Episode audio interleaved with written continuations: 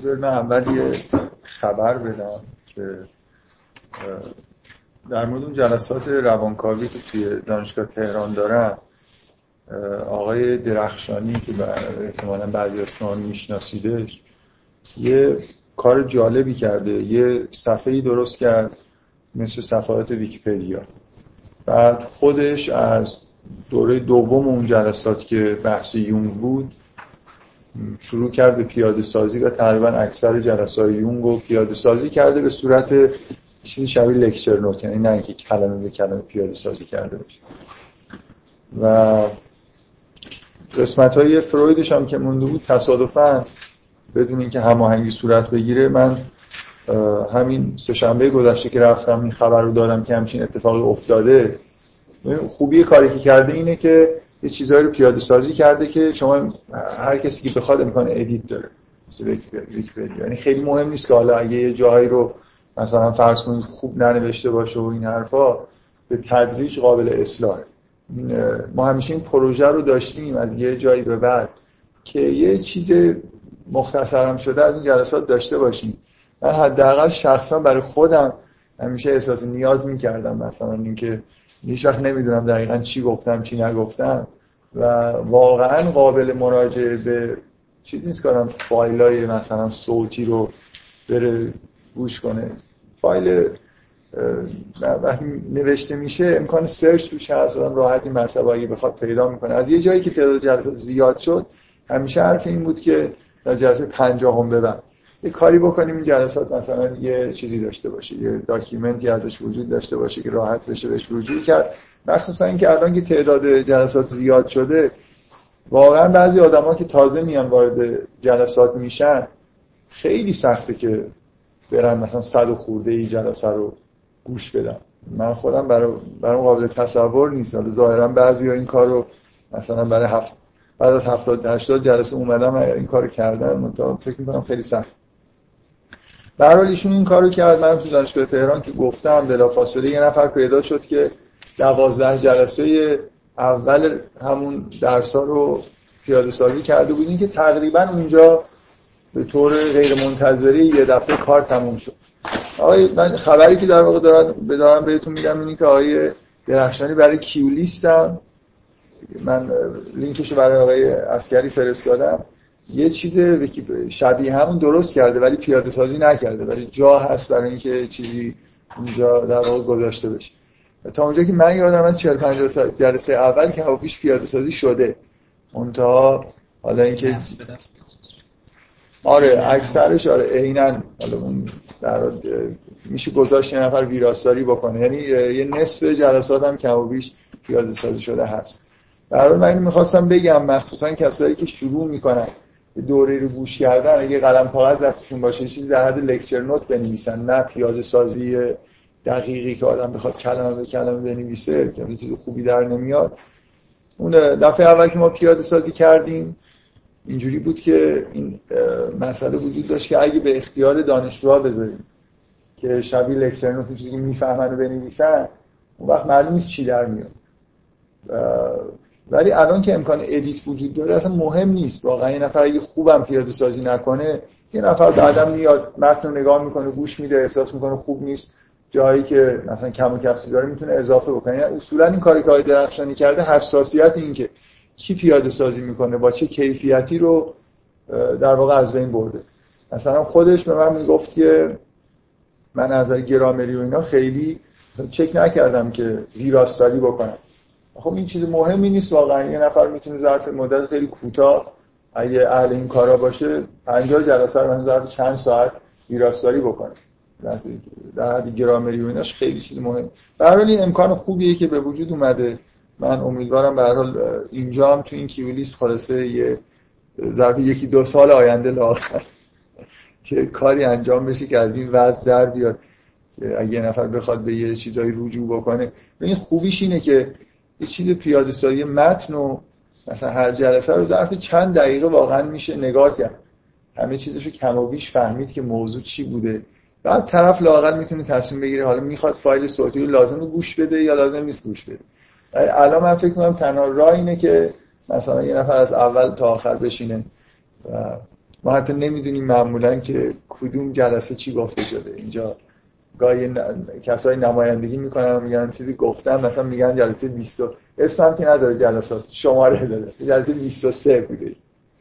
حالا با دو تا این برتر یا دو تا اون برتر مثلا 10 ساعت سخنرانی یه نفر گوش بده ببینیم موضوعی گفته شده چی. حالا به هر حال من اینو خواستم بگم که به نظر من کاری که آیه درخشانی کرد یه جوری مشکلی رو در واقع حل کرد. اینکه راحت میشه بدون وسواس و حساسیت پیاده سازی کرد و به مرور زمان آدم امیدوار باشه که متنا دقیق و خوب در میان. به اضافه اینکه خب من خودم واقعا متنایی که ایشون نوشته رو دیدم ایشون چیز بیش از پیاده سازی انجام داده. خود سلیقه به خرج داره اگه لینکش رو بفرستید مثلا برای بعضی جلسات عکس هایی که مربوط به مطالب اون جلسه هست از تو اینترنت پیدا کرده زده. و یه کار خیلی خوبی که کرده اینه که اگه من یه جایی توی جلسه مرجع مقاله یا کتابی رو معرفی کردم اینا رو آخرش به عنوان reference نوشته. همیشه این مشکل وجود داشت که مثلا reference فلان. من بارها ایمیل هایی دریافت کردم از این آدمایی که مثلا کیفیت فایل صوتی مقدر ما نفهمیدیم اسم این مقاله گفتی چی بود.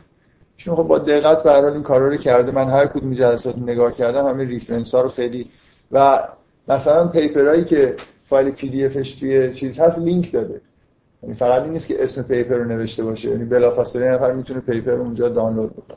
حالا این انتظارا رو من ندارم که هر کسی پیاده سازی می‌کنه یه کارای این شکلی انجام بده. ولی به هر حال من فکر می‌کنم کار شروع که بشه بعد دیگه همه این کارا به تدریج قابل انجام. یعنی متنا یه مقدار حالت شسته رفته تری پیدا می‌کنن. مثلا میشه لینک گذاشت و مطمئنا من خودم مطمئنا به احتمال زیاد. من خودم بعدا ممکنه علاقه من بشن اصلا چیزایی اضافه و کم بکنم. حالا میشه در, در واقع کاری بیش از ویراست داری. من تو همه یاد داشتم معمولا این چیزهایی هست که تو جلسات نگفتم. و اونا رو ممکن آدم بتونه اضافه بکنه. معمولا به دلیل کم بوده وقت و این حرفا یه همچین چیزایی پیش اومد. خب بریم سراغ بحثایی که از جلسه قبل شروع کردیم. من می‌خوام مجددا در مورد یه چیزی که جلسه قبل گفتم یه نکته اضافه بکنم. اوایل یا عواسط جلسه قبل یه استدلالی به نفع تصوری که شیعه از جانشینی پیامبر دارن با استفاده از این مطالبی که تو این سوره مخصوصا و تو سوره های دیگه هست. یعنی شیوهی که قرآن مسئله سلسله انبیاء ابراهیمی رو لاقل مطرح می‌کنه توی قرآن. به نظر من نکته مهمیه که به نوعی با تصور شیعه از اینکه جانشینی یه پیامبر چجوری صورت می‌گیره انتباق داره و خب این یه جور در واقع استدلال کردن از قرآن به نفع مسئله تسلسل امام ها بعد از پیغمبر هست که من دفعه قبل در واقع به این موضوع اشاره کردم. تاکیدم روی این بود که شما وقتی سوره مریم رو می‌خونید از ابتدای مسئله جانشینی تو این سوره مطرحه.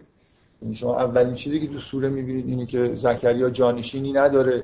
میراثی از آل یعقوب بهش رسیده که معلوم نیست باید به کی بده و میترسه از اینکه بعدش چه اتفاقی بیفته. و داره در واقع از خداوند می‌خواد که فرزندی بهش بده که جانشینش بشه.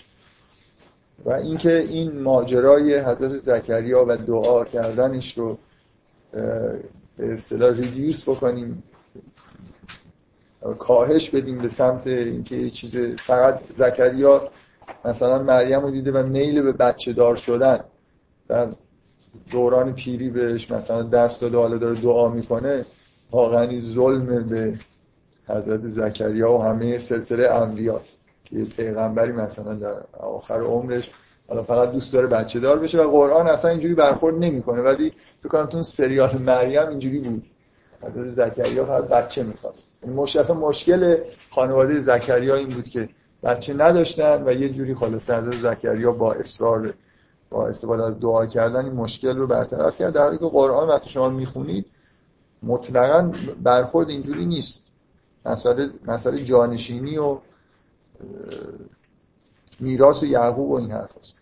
این این نکته که از ابتدای این سوره هست حداقل اینو ثابت می‌کنه که چیزی برای به ارث رسیدن وجود داره. و این مطمئنا اشیا و اموال اونجور چیز هست این یه نکته بود. نکته دیگه این که پایان سلسله آل اسحاق آل یعقوب با عروج حضرت مسیح به آسمان هاست. یعنی در واقع یه چیزی شبیه این چیزی که ما توی فرهنگ خودمون بهش میگیم غیبت. اینکه ما یه سلسله آل یعقوب داریم و توش به ارث رسیدن یه چیزی به طور طبیعی از پدر به پسر رو می‌بینیم. حالا مواردی ممکنه نمی‌دونم به برادر یا کسی که منتقل بشه که توی امام شیعه هم این اتفاق افتاده. یعنی موردایی بوده که از پدر به پسر نرسیده. اینکه یه نمونه ای در واقع ما توی قرآن از انبیا داریم که این اتفاقات توش افتاده خب به هر حال موضع شیعه رو تقویت می‌کنه که ما انتظار داشته باشیم که همچین اتفاقی این افتاده باشه. من از طرف اهل سنت جواب این مسئله رو این شکلی دادم که علت این که پیامبر جانشین نداشته اینه که چون کتاب مثلا قرآن نازل شده و هدف کل انبیا این بود که این کتاب نازل بشه و این یک کتاب جاودان و ادبی ابدی و این حرفا هست. بنابراین دیگه لازم نیست که سلسله انبیا ادامه پیدا بکنه. بنابراین کلا پیغمبر دیگه جانشینی نمی‌خواد. سلسله انبیا با نزول قرآن قطع میشه این تصوریه که خیلی از مسئله ختم نبوت و نزول قرآن دارن. و من در جواب گفتم که اولا زمانی که تورات نازل شده بود حضرت موسی از دنیا رفت هیچ تحریفی هم در تورات اتفاق نیفتاده بود و تورات کتابی بود که مطلقا از نظر قرآن هدایت کننده مردم بود. ولی باز مثلا جانشینی حضرت موسی بدون اینکه وحی به صورت به صورتی به موسی می‌شد و بدون اینکه کتاب بخواد دست بخوره جانشین برای حضرت موسی حتی شما تو قرآن می‌بینید که حضرت موسی سی روز که قرار بره که بهش وحی بشه برای خودش جانشین می‌ذاره. اینجوری نیست که همینجوری بذاره بره. چه برسه مثلا در زمان مرگش. بنابراین صرفا مسئله جانشینی رو به نبوت و اینکه نمی‌دونم قرار کتابی نازل بشه تقلیل دادن خودش خود مشکل داره. به اضافه اینکه اصولا این دیدگاه ها که نبوت فقط در واقع یه, مثل انبیا مثل مدیوم هایی هستن که یه پیام رو از طرف خداوند می‌گیرن و این مکتوب میشه و کارشون تموم میشه.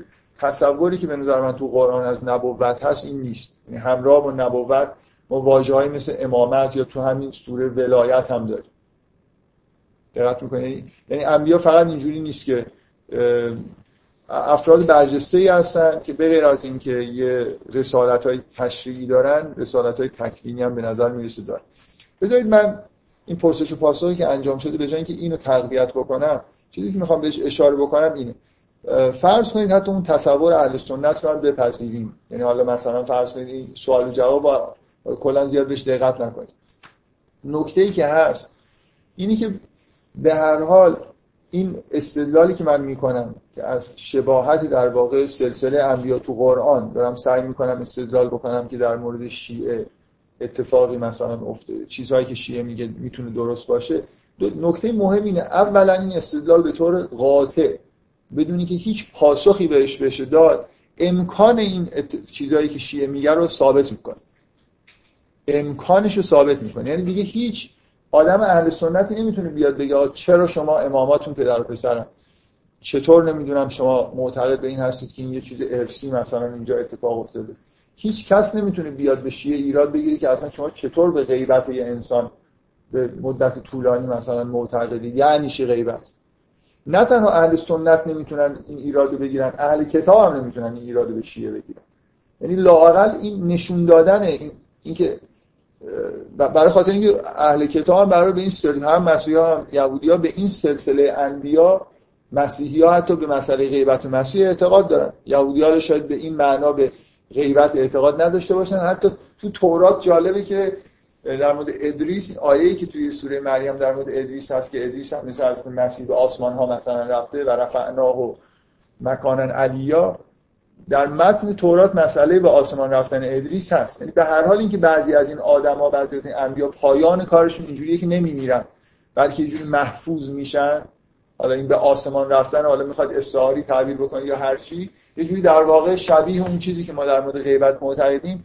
بنابراین برای نه فقط مسلمان و اهل سنت برای مسیحی ها و یهودیان هیچ جایی برای اشکال گرفتن به امکان این چیزی که شیعه در مورد امامت میگه وجود نداره.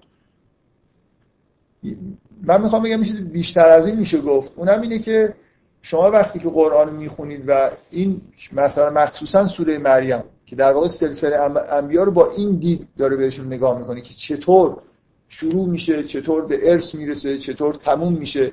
در واقع نکته ای که تو سوره مریم هست اینی که سلسله انبیا رو با دید خاصی داره مرور می‌کنه بعد از تو قسمت دومش بعد از اینکه اون دو تا داستان اول گفته میشه از جایی که ماجرای ابراهیم رو شروع می‌کنه تا پایان آیه‌ای که حرف از حضرت آدم و نوح و اینا توش میاد. شما وقتی اینو می‌بینید نه تنها امکان ثابت میشه به نظر من چیزی که ثابت میشه اینه که دیفالت اینه.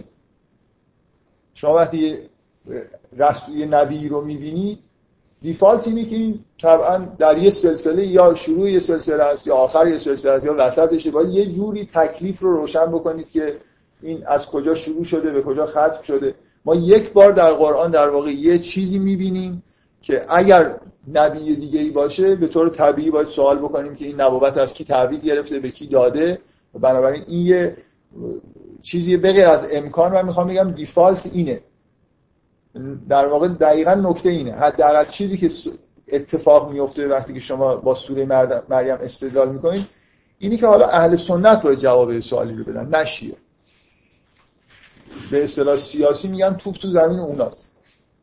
اونا باید بیان مثلا استدلال بکنن چون اینجا کتاب جاویدان اومده قطع شده و این اینجا شباهتی به اون ماجرای آل اسحاق نداره. یعنی به طور طبیعی انتظار اینه که اینجا جانشین هایی وجود داشته باشن انتهاش هم با مرگ مثلا همراه نباشه. مگر اینکه حالا یه نفر بیاد مثلا یه جوری یه استدلال هایی ارائه بکنه و این شبهه رو در واقع رفع بکنه. بنابراین اهل سنت که دوچار مشکل هم به نظر من نه شیعه که بخواد. شیعه حرف طبیعی تری داره می‌زنه با توجه به با استناد به قرآن. روشنه. من می‌خوام چیدم از اینه که کل بحث و از اینکه اون سوال جوابی که بعدش من کردم خودم از طرف اهل سنت چیزی گفتم بعدا سعی کردم جواب بدم اصلا اونو بیاید فعلا کنار بذارید. صرف اون استدلال اول چیزی که جواب نداره ایناست. حالا اهل سنت اگه بتونن این دیفالت در واقع جوری برطرف بکنن خب حالا در واقع امکان اینکه حرفشون درست باشه رو ثابت کردن اونم نه اینکه درستی حرفشون ثابت شده. یعنی اهل سنت در معرض اینن که باید امکان اینو ثابت کنن که چطور میشه در حالی که در قرآن تمام انبیا یه جوری در یه سلسله قرار دارن یا اولن یا آخرن. یا حداقل چیزی که ما تو قرآن می‌بینیم اینه که شما هر نبی یه شیعه مخصوص خودش داره. یعنی یه آدمی داره که انگار مثلا فرض کنید حضرت نوح حالا در قرآن میاد که ابراهیم از پیروانش بوده. همه انبیا یه جوری چیز دارن یه جور شاگردهای مخصوص دارن. و اینکه حضرت رسول نداشته. در تمام عمر خودش مثلا هیچ فرد خاصی اطرافش نبوده که این عظمت مثلا روحی پیغمبر رو درک بکنه و یه جوری تحت تعلیمات خصوصی پیغمبر قرار بگیره. اونطوری که مثلا موسی تحت تعلیم شعیبه و همینجور انبیاء مختلف شما می‌بینید که تحت تعلیم یه لوط تحت تعلیم مستقیم ابراهیم بغیر از اسحاق که جانشین رسمی ابراهیمه لوط به وضوح در واقع توسط ابراهیم به نبوت می‌رسه. اینکه هیچ تربیت اینجا صورت نگرفته اینم باز با چیزایی که تو قرآن هست به نوعی تعارض داره و به هر حال نکته اینه. نکته اینه که با این نوع نگاه کردن و استدلال کردن اهل سنت هن که باید یه جوری دست و پا بکنن و یه دلایلی بیارن برای اینکه توجیه بکنن که چرا معتقدن که اینجا نه سلسله وجود داشته نه جانشینی وجود داشته نه شاگرد خاصی وجود داشته و همه اینا رو طبعا مجبورن برگردونن به اینکه چون کتاب نازل شده دیگه چیز نیست. و به نظر من این استدلال به هر حال اولا باید واقعا به نوعی حرف خودشون در مورد اینکه انبیا نقش تکوینی ندارن در حالی که مثلا حضرت عیسی نمونه یه نبیه که بزرگ جز بزرگترین انبیاست و کاملا نقش تکوینی به نظر می‌رسه داره. در تشریح خیلی دخالت نمی‌کنه. و خیلی چیزهای دیگه که من جلسه قبل گفتم به هر حال حداقل کاری که فکر می‌کنم این استدلال می‌کنه که مشکل رو منتقل می‌کنه به سمت اهل سنت در حالی که ما معمولا شیعیان به دلیل اینکه در اقلیت هستن همش احساس میشه که اینا مشکل دارن باید جوابگوی مثلا اکثریت باشن. اگه منطقی نگاه کنی به نظر میاد که اگه قرآن رو در واقع ملاک قرار بدن مسلمونا اهل سنتن که باید یه چیزهایی رو سعی کنن توجیه بکنن مثلا با مسئله کتاب یا حالا هر چیز دیگه. یا از قرآن سعی بکنن یه آیاتی در بیارن بگن مثلا فرض کنید اینا نشانه اینه که اینجا اوضاع یه دلایلی فرق کرد بفرمایید. من همین که خلال های توی این نظر می‌بینم. یعنی که یه کمی یک جایی که نظر که جاس به نظر میفته مثلا اینکه حضرت ایزا غیبتشون یعنی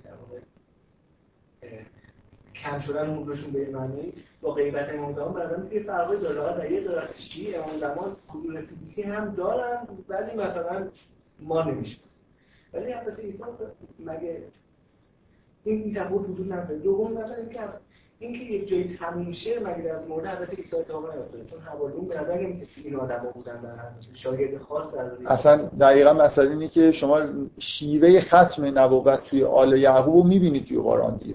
بدون مرگ. حالا چی میشه اگه توی اسلام بدون مرگ دیگه تموم بشه.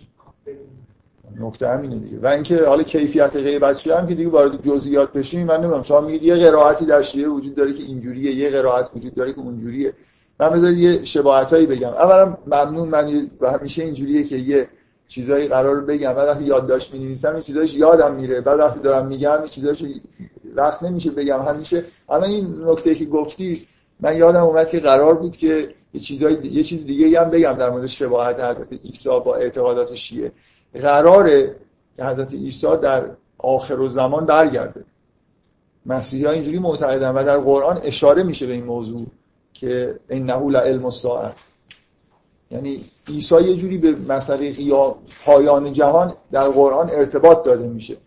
ولو اینکه این آیه آیه خیلی غامضیه و درک کردنش سخته ولی حداقل تو ذهن هر آدمی که قرآن می‌خونه عیسی با آخر زمان با مثلا قیام قیامت به نوعی مرتبط مثل این چیزایی که در مورد مثلا آخر زمان در شیعه هست. شباهت هایی داره بین و می‌دونید شیعه معت... شیعه معتقدن که حضرت عیسی همراه امام زمان مثلا برمیگرده. به هر حال اینکه این غیبت غیبتیه که بعدا بازگشتی توش هست به نظر می‌رسه که هم با قرآن قابل استدلال هم جزء اعتقادات مسیحی است بنابراین غیبت این شکلی نیست که غیبت کامل باشه و دیگه هیچ وقت بازگشتی وجود نداشته باشه. چیزی که شما فقط دارید میگید اینه که آیا حضرت عیسی مثلا غیبتش با این روایت قرائت خاص شیعی که لزوما شیعه نباید به این قرائت معتقد باشه آیا همخانی داره یا نداره؟ خب من فکر می‌کنم مسیحی ها معتقدن که یه چیز خیلی شبیه به دوره غیبت صغرا برای حضرت عیسی اتفاق افتاده. شما انجیلو که می‌خونید اینجوریه. حضرت عیسی در یه دورانی به حواریون و یه عده‌ای ظاهر میشه. حرفایی می‌زنه. میگه بیاید اونجا منو ببینید. با یه عده‌ای در ارتباطه بعدنی که دیگه به طور کامل ارتباطش قطع میشه. بنابراین اینکه یه دور اینکه یه دوره‌ای وجود داره در اعتقاد شیعه که اونجا هم یه چیز مشابهش داریم این هم باز به نوعی تایید کننده اینه که این اعتقاد شیعه خیلی شبیه یعنی این پایانی که شیعه برای سلسله انبیا این در نظر گرفته شباهت داره به سلسله انبیایی که اون بر ما تو قرآن می‌بینیم و توی اعتقادات خود مسیحی ها می‌بینیم. و برای سوال دومی که کردید که فکر می‌کنم اصولا جوابش بدیهیه سوال اولتون هم اینه که حالا اولا این من جواب اینه اولا این غرا... اینکه این قرائت ها خاص هستن و همه شیعیان لزوما به همچین چیزی معتقد نیستن که ارتباط با امام زمان ممکن باشه. من می‌خوام تاکید بکنم بدون اینکه به اصطلاح از یه نوع قرائت خاص بخوام در مورد مسئله غیبت امام زمان دفاع بکنم. واقعا به اندازه کافی فکر می‌کنم تسلط ندارم به روایت ها و چیزهای تاریخی که اطراف این ماجرا وجود داره. ولی یکی از متقنترین چیزهایی که وجود داره مکتوب آخریه که میگن امام زمان مثلا به آخرین نایب خودش داده. و دقیقا این جمله که از این بعد هر کس گفت که با من ارتباط داشته بدونید که دروغ داره. یعنی یه یه روایت من می‌خوام بگم قرا... یه قرائت حداقل شیعی وجود داره. اگه نگیم اکثریت بگم الان تو سالهای اخیر خیلی مده که قرائت این که همه با همه با امام زمان تقریبا در ارتباطن یا آقایی بود حالا اسم یا آقایی بود که خودش با امام زمان دیده بود خانمش دیده بود کفاش محلشون دیده بود و خیلی هم معروف شده بود. یه دوره‌ای برای خودش یه دکونی شده بود توی یکی از شهرهای ایران. الان اینکه این سالهای همچین مدی شده من من واقعا اونقدر تو این زمینه مطالعه ندارم. بخوام رد بکنم یا اثبات بکنم که اصولا اینجوری هست. یعنی آدما راحت امام زمان می‌بینن یا من باز می‌خواد یه نقل قولی بکنم. از علامه طباطبایی ایشون معتقد بود که امکان داره که با امام زمان کسی ملاقات بکنه. ولی نه به این صورت که بدونه که این امام زمانه. و در طول تاریخ ایشون معتقد بود که دو نفر رو من فکر می‌کنم که واقعا امام زمان دیدم یعنی یه آدمی مثل علامه طباطبایی هم که ارتباط رو مثلا میپذیره اینجوری نیست که هر کسی مثلا برای خودش امام زمان رو بپذیره پیغام از طرف امام زمان. اینا خیلی چیزاییه.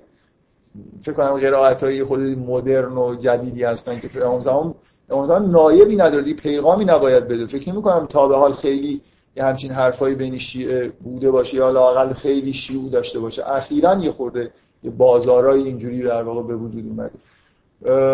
این تشرف چیزی که علامه طباطبایی قبول داره مسئله اینی که ممکنه این تشرف اتفاق بیفته به طور ناشناس.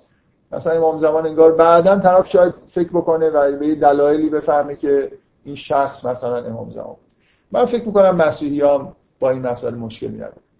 یعنی مسئله عروج مسیح رو به این معنا نمی‌گیرن که هیچ جور ارتباطی در واقع وجود نداره.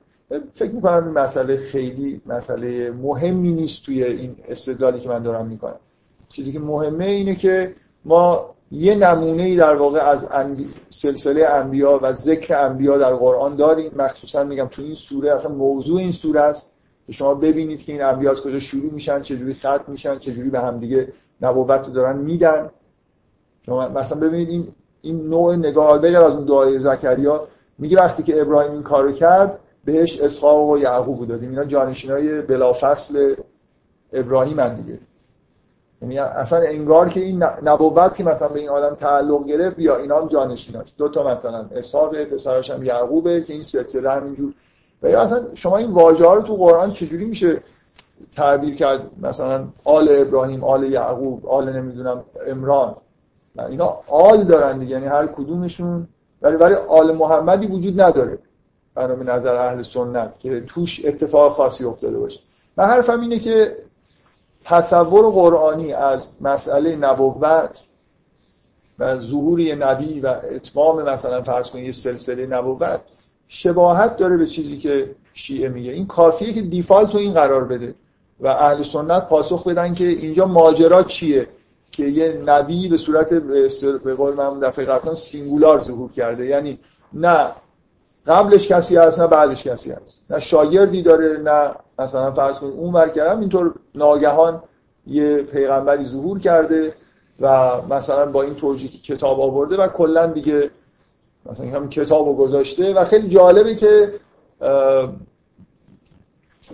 این نوع نگاه به مسئله این که نبوت این شکلی ختم شد و هیچ جانشینی تعیین نشد اهل سنت متاسفانه در این موضع قرار میده که باید از عملکرد جانشینای پیغمبر دفاع کنن دیگه. یعنی باید بگن که هیچ اتفاق بعد بعدی بعد از پیغمبر نیفتاد. همه این همه با هم جنگیدن و خونریزی شد و اینا. باید بگن یعنی وقتی میگن کفانا کتاب الله باید بگن که واقعا نظر تاریخی هم کفایت کرده دیگه. یعنی این الان اسلامی که ما داریم دیگه کفایت کرده. همینه اسلام. یعنی شیعه حرفش اینه که جانشین پیغمبر رو قبول نکردن. و از اون روز اول انحراف به وجود اومد. بنابراین این خونریزی ها و این نمی‌دونم حمله به این و اون و این کارهای عجیب و غریبی که خلفا کردن اینا نشون دهنده چیه؟ اینکه جانشین لازم بود دیگه. اگه شما بگید جانشین لازم نیست کتاب کافیه خب همینه دیگه. این کف اهل سنت دقیقا تو همین موضوع دیگه. باید دفاع کنه باید از من با یه بار توی دوران آموزش نظامی آموزش تخصصی قرار بود ببینیم. که دیگه اون حالت پادگانی و اینا نداشت. هم شده بودم با دو سه, سه چهار نفر. با سه نفر چهار, چهار نفر بود. که یکیشون اهل سنت بود. من واقعا نمی‌دونستم که برای اولین باری شنیدم تعجب کردم و بی اختیار وقتی ابراز تعجب کردم طرفم ناراحت شد. به معاویه می‌گفت حضرت معاویه. من فکر می‌کردم دیگه معاویه رو نگن حضرت معاویه یعنی قبول داشته باشن که آدم خوبی نبوده. یعنی حضرت علی و حضرت معاویه با هم جنگیدن می‌خواستن هم دیگر رو بکشن گفتم شما یزید هم میگید حضرت یزید گفت نه. معاویه رو ولی میگن حضرت معاویه. اصلا فاجعه است یه نفر به معاویه بگی حضرت معاویه. یعنی اصلا این که دیگه بدیهیه که در دوره دوره معاویه چیزی از اسلام باقی نمونده.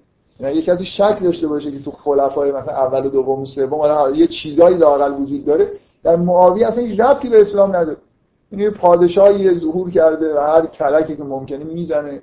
اصلا هیچ چیزی شما از معاویه واقعا اثری از این نمی‌بینید جانشین پیغمبر باشه. من می‌خوام بگم اهل سنت مش... مشکلی که براشون پیش میاد که خوشبختانه برای شیعه پیش نمیاد اینه که باید از این تاریخ تا سالها دفاع کنن. یعنی به راحتی نمی‌تونم بگم برای اینکه بعد حرف این پیش میاد که اگه کفانه کتاب الله غلطه دیگه. یعنی اینکه کتاب بذاری و بری نه شاگردی داشته باشی نه نمی‌دونم وسیعی داشته باشی. همینطوری.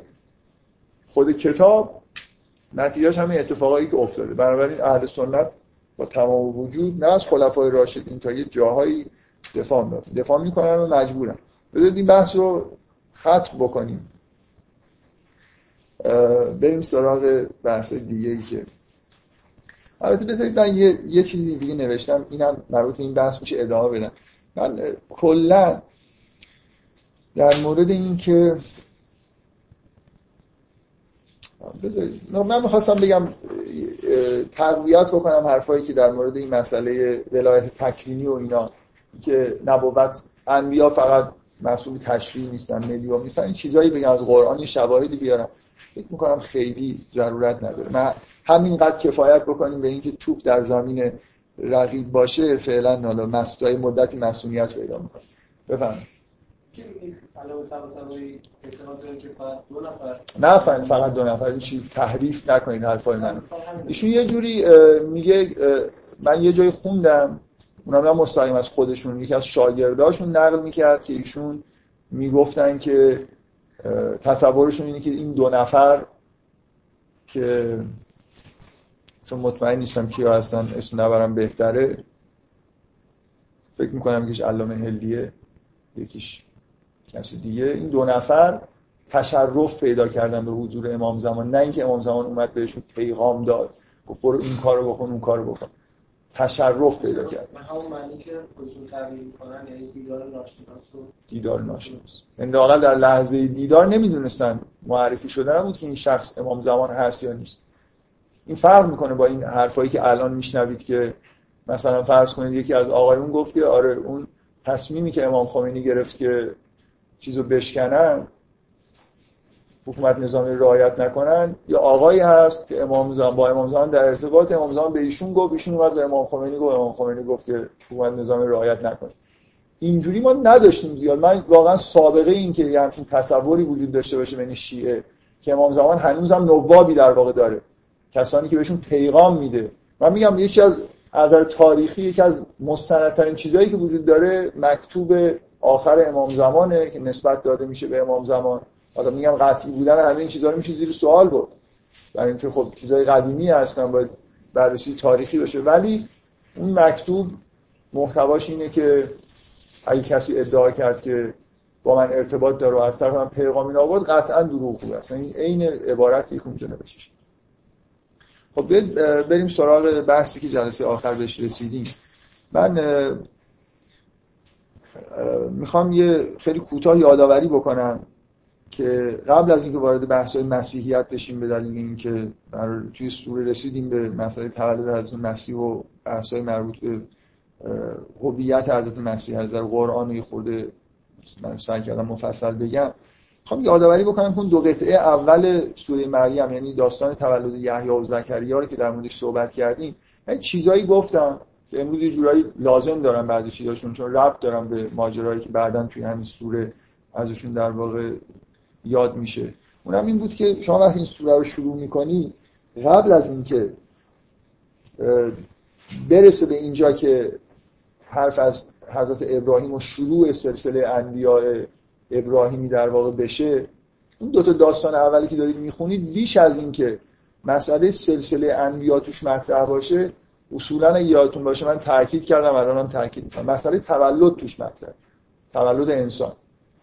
و این دوگانگی که بین این داستان دو داستان هست یه جوری در واقع چیزی رو داره با هم مقایسه می‌کنه اینه که انگار شما یه تولدی می‌بینید که پدری وجود نداره فقط انگار توسط مادر همه چیز داره انجام میشه و یعنی یه زنه که مسئول مستقیم تولده و تو داستان اول یه مردی که در واقع یحیی رو انگار داره به نوعی متولد می‌کنه. شما اصلا اسم همسر حضرت یحیی یا یادی از این که از همسر حضرت یحیی اینجا همسر حضرت زکریا حضور داشته نمی‌بینید. در واقع به نوعی با جدا با دو تا تولد غیر عادی که وجود داره یه جور نقش پدر و مادر رو توی تولد داره با هم مقایسه می‌کنه. اینو فراموش نکنید که سوره اینجوری شروع میشه. یعنی مسئله به ارث رسیدن نبوت توی قسمت مثلا تولد حضرت یحیی اشاره وار داره در واقع. توی دو سه تا آیه بهش اشاره میشه. ولی بقیه داستان مسئله اینه که حضرت یحیی در متولد میشه. یه اشاره هایی هست به اینکه حضرت زکریا چون چیزی که یه چیزی که باید بفهمید اینه که پدر در واقع چه نقشی در تولد پسر ایفا می‌کنه؟ تولد فرزند. و اونورم در یه حد خیلی مختصری در واقع شما مسئله نمی‌دونم این که حضرت عیسی وقتی به دنیا میاد شاید از اشاره مستقیمی به این که ختم سلسله داره اتفاق میفته اونجا نیست. ما می‌دونیم که این اتفاق افتاده ولی این شکلی نیست که تأکیدی باشه. بیشتر در واقع تاکید رو نقش حضرت مریم نحوه بارداری و این چیزاست. بنابراین اگه سوره در قبل از این آیه وذکر فی کتاب ابراهیم ختم می‌شد شما می‌تونستید بگید که این سوره کلا محتواش در مورد تولد انسانه که چطور یه انسان انسانی که به نظر میاد اسم داره قبل از اینکه متولد میشه یه جایی ظهور می‌کنه. پدر چیکار می‌کنه؟ مادر چیکار می‌کنه؟ من فکر می‌کنم واقعا یادم نیست خیلی گذشته از اون موقع ها ولی فکر می‌کنم به این اشاره کردم که تصوری که وجود داره اینه که انگار ایده اینکه یه انسانی می‌خواد متولد بشه از پدر میاد. کاری که زکریا می‌کنه چیه؟ دعا می‌کنه. با کلام خودش انگار داره یه نفر رو جذب یه انسانی رو به من نمی‌خوام این واژه دانلود رو به کار ببرم. خیلی واژه خوبیه ولی نمی‌دونم به هر حال همش گفتم یه جوری حالت چیز پیدا می‌کنه. به هر حال اینکه در واقع زکریا کاری که داره می‌کنه دعا می‌کنه از کلام خودش داره استفاده می‌کنه. و وقتی که دعاش هم مستجاب میشه کلامشه که قطع میشه. در حالی که از مریم اصولا نه دعایی کرده نه هیچی. کاری که می‌کنه در واقع اون function ی که زن انجام میده قبول کردن اون انگار ایده است که روح القدس براش داره میاره. من می‌خوام یعنی من تاکیدم روی اینه که هر مرد و زنی و هر کودکی که متولد میشه همین اتفاقا داره میفته که شما اینجا به صورت مجرد مال مرد و زن رو دارید جدا می‌بینید. یعنی هر زنی در واقع به نوعی توسط روح خدا داره بارور میشه. ولی اینکه یه مرد واسطه است. مثل اینکه یه, یه واسطه حذف میشه و شما می‌بینید که اون اتفاق معنوی که داره برای زن میفته موقع بارداری چیه. وقتی واسطه هست ممکنه احساس کنید باشه که خب اگه این نباشه اصلا نمیشه. و اونجا هم همینطور. به طور ولو اینکه زن حضرت زکریا نقش داشته توی به دنیا آمدن یحیی باردار شده. ولی شما روایت رو توی قرآن طوری می‌بینید که بدون حضور زن همه چیز تموم میشه.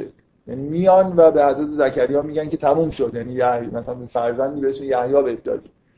این مسئله تولد رو من می‌خوام یادآوری بکنم. این رابطه ای که در واقع وجود داره بین پدر و فرزند و مادر و فرزند رو از یاد نبرید. من قبلا فکر کنم اشاره کردم الان میگم بد نیست این چیزا. گاهگداری شاید یه تلنگری به ذهن بعضی از آدم‌ها باشه که توی ایده های خیلی خیلی قدیمی توی فرهنگ ما توی فرهنگ یونانی و حتی قبلتر از اون خیلی خیلی نکات جالبی وجود داره که مطالعه کردن اون چیپ چیزا فکر می‌کنم نسبت به مثلا فرض کنید فلسفه امروز یا حرفایی که متفکرین امروز می‌زنن یه چیزایی گیر آدم میاد که اینجا نیست. من فکر می‌کنم اینو اشاره کردم بهش که افلاتون عین این حرف رو می‌زنه که پدر کاری که پدر می‌کنه پدر ایده, ایده است و مادر کورا. کورا یعنی محیط پرورش جایی که در واقع قابلیت این رو داره که انگار اون ایده رو پرورش بده.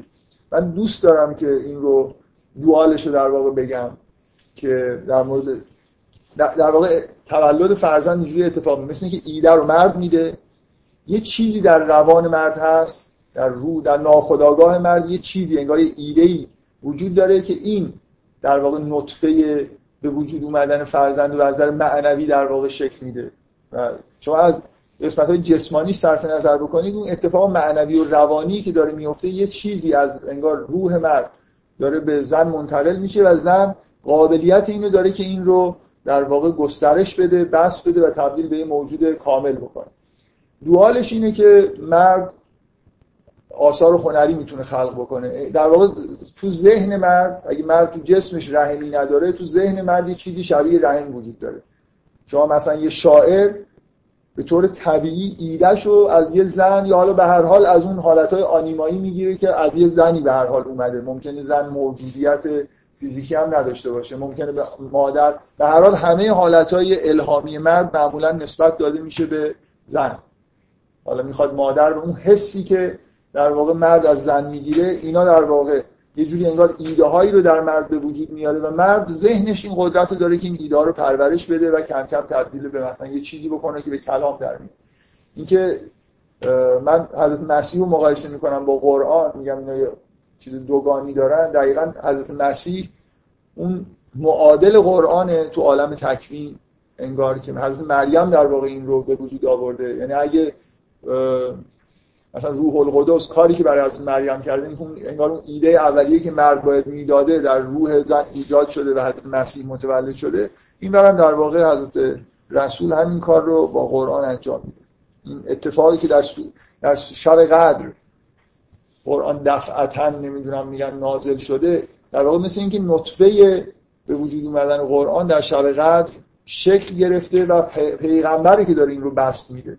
همونطوری که حضرت مریم قابلیتی داره که انتخاب میشه برای اینکه حضرت مسیح رو در واقع متولد بکنه. حضرت رسول هم میدیوم نیست. من و شما نمی‌تونستیم این همونطوری که زن دیگری نمی‌تونست مسیح رو متولد بکنه و انگار دنیا یه جوری معطل این بود که باید حضرت کسی در حد از مریم ظهور بکنه که این قابلیت رو داشته باشه. پیغمبر ما هم قابلیتی داره که به نوعی در واقع قرآن رو پرورش میده و به جایی میرسونه که تبدیلی به کلام میشه. این با این حرفایی که اخیرا خیلی مد شده ف... یعنی به هر حال پیغمبر جبرئیل در آخرین مرحله که اینا تبدیل به کلام میشن حضور داره و کلمات رو در واقع ولی, ولی این چیزی که داره بست داده میشه در روان پیغمبر یه چیزی اتفاق افتاده. پیغمبر آمادگی انگار شنیدن این چیزها رو داره ولی به هر حال کلمات کلمات پیغمبر نیست.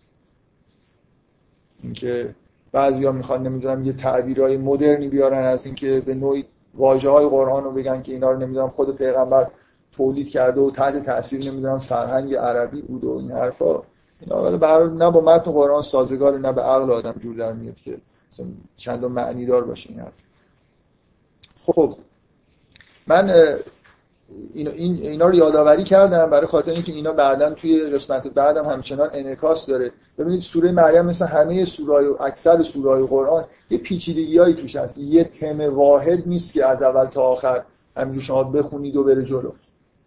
یه تم توی سوره مریم که اولش این غلبه داره مسئله تولد انسانه و اینکه چجوری انسان به پدر و مادر مثلا ربط پیدا می‌کنه. و وقتی شما داستان حضرت ابراهیم رو شروع می‌کنید این یه تم دیگه ای که توی قسمت اول وجود داره ولی کم رنگتره پررنگ میشه. اونم اینی که حالا بیایید مسئله رو این مسئله تولدهای متو... یعنی سلسله درست شدن از انسانها رو در مورد انبیا ببینید که چه اتفاقایی مثلا افتاده. در واقع دو تا تم به هم دیگه رفت دارن. مثل مثل اینکه من سلسله انبیا رو با این دید دارم نگاه می‌کنم که چجوری این مثلا از پدر به پسر این میراث مثلا نبوت رسیده. و دقیقا شما همونطوری من دفعه قبل اشاره کردم چون این تم بود دوم شما اگه مثلا از قبل از بس فل کتاب ابراهیم سوره رو ببرید یه جوری به نظر میاد اون آیه آیه‌ای که حضرت زکریا میگه مثلا یرسونی و یرس من آل یعقوب انگار چیزی ناتمام بوده یعنی اشاره ای به مسئله ارث رسیدن نبوت توی قسمت اول هست. یا اشاره به مسئله غیا صحنه های قیامت تو قسمت اول هست. این این دوتا بعدا توی دو قسمت بعد در واقع دارن بست پیدا می‌کنن. بنابراین این شکلی نیست که ما واقعا این سوره رو بتونیم سه قسمت بکنیم بشه سه تا سوره سه تا سوره. اینجوری نیست. یعنی توی سوره توی قسمت اول کاملا لینک به قسمت دوم وجود داره و سوم. و همینطور اینا در واقع با هم یه جوری ارتباط دارن. خب. شما سوال داشتید. بخش شد. خب بهتر. اگه لازم نیست اون نپرس خب بپرس پیانبر نبوده همین یعنی یعنی شما این زن توانایی من قبلا در این مورد صحبت کردم دیگه. مرد تعلق به عالم تشریعی داره زن به عالم تکلیف این دوتا دوتا بعد این جهان هستن که مقابل هم دیگه هستن. زن حضرت عیسی رو ایجاد می‌کنه. تو قسمت مردانش مرد قرآن میجاد و به زن وحی نمیشه. به اون معنایی که به مردا وحی میشه. برای خاطر اینکه پذیرش وحی یه قابلیتی می‌خواد. مرد باردار نمیشه. نمی‌تونه یه موجود تکوینی رو متولد بکنه. اونطوری که زن این کار می‌کنه. و زنم از نظر ساختمان وجودی قابلیت این که اون کاری که مثلا پیغمبر می‌کنه نداره پیغمبری مهم اینه که پیغمبری کاری می‌کنه. اگه قرار نوشته بخوام بیام بدن دست یعنی مدیوم به این معنا مثلا باشه که یه چیزی بیام به پیغمبر بگن پیغمبرم همینطوری مثلا همونو تکرار بکنه خب اینو به زنان میشه داد دیگه. یه کتاب قرآن بیارید بدید مثلا به یه زن خیلی خوبی که امانت دارم باشه مثلا موضوع اینه که پیامبران یه ویژگی دارن و به یه جایی می‌رسن که می‌تونن حامل وحی باشن.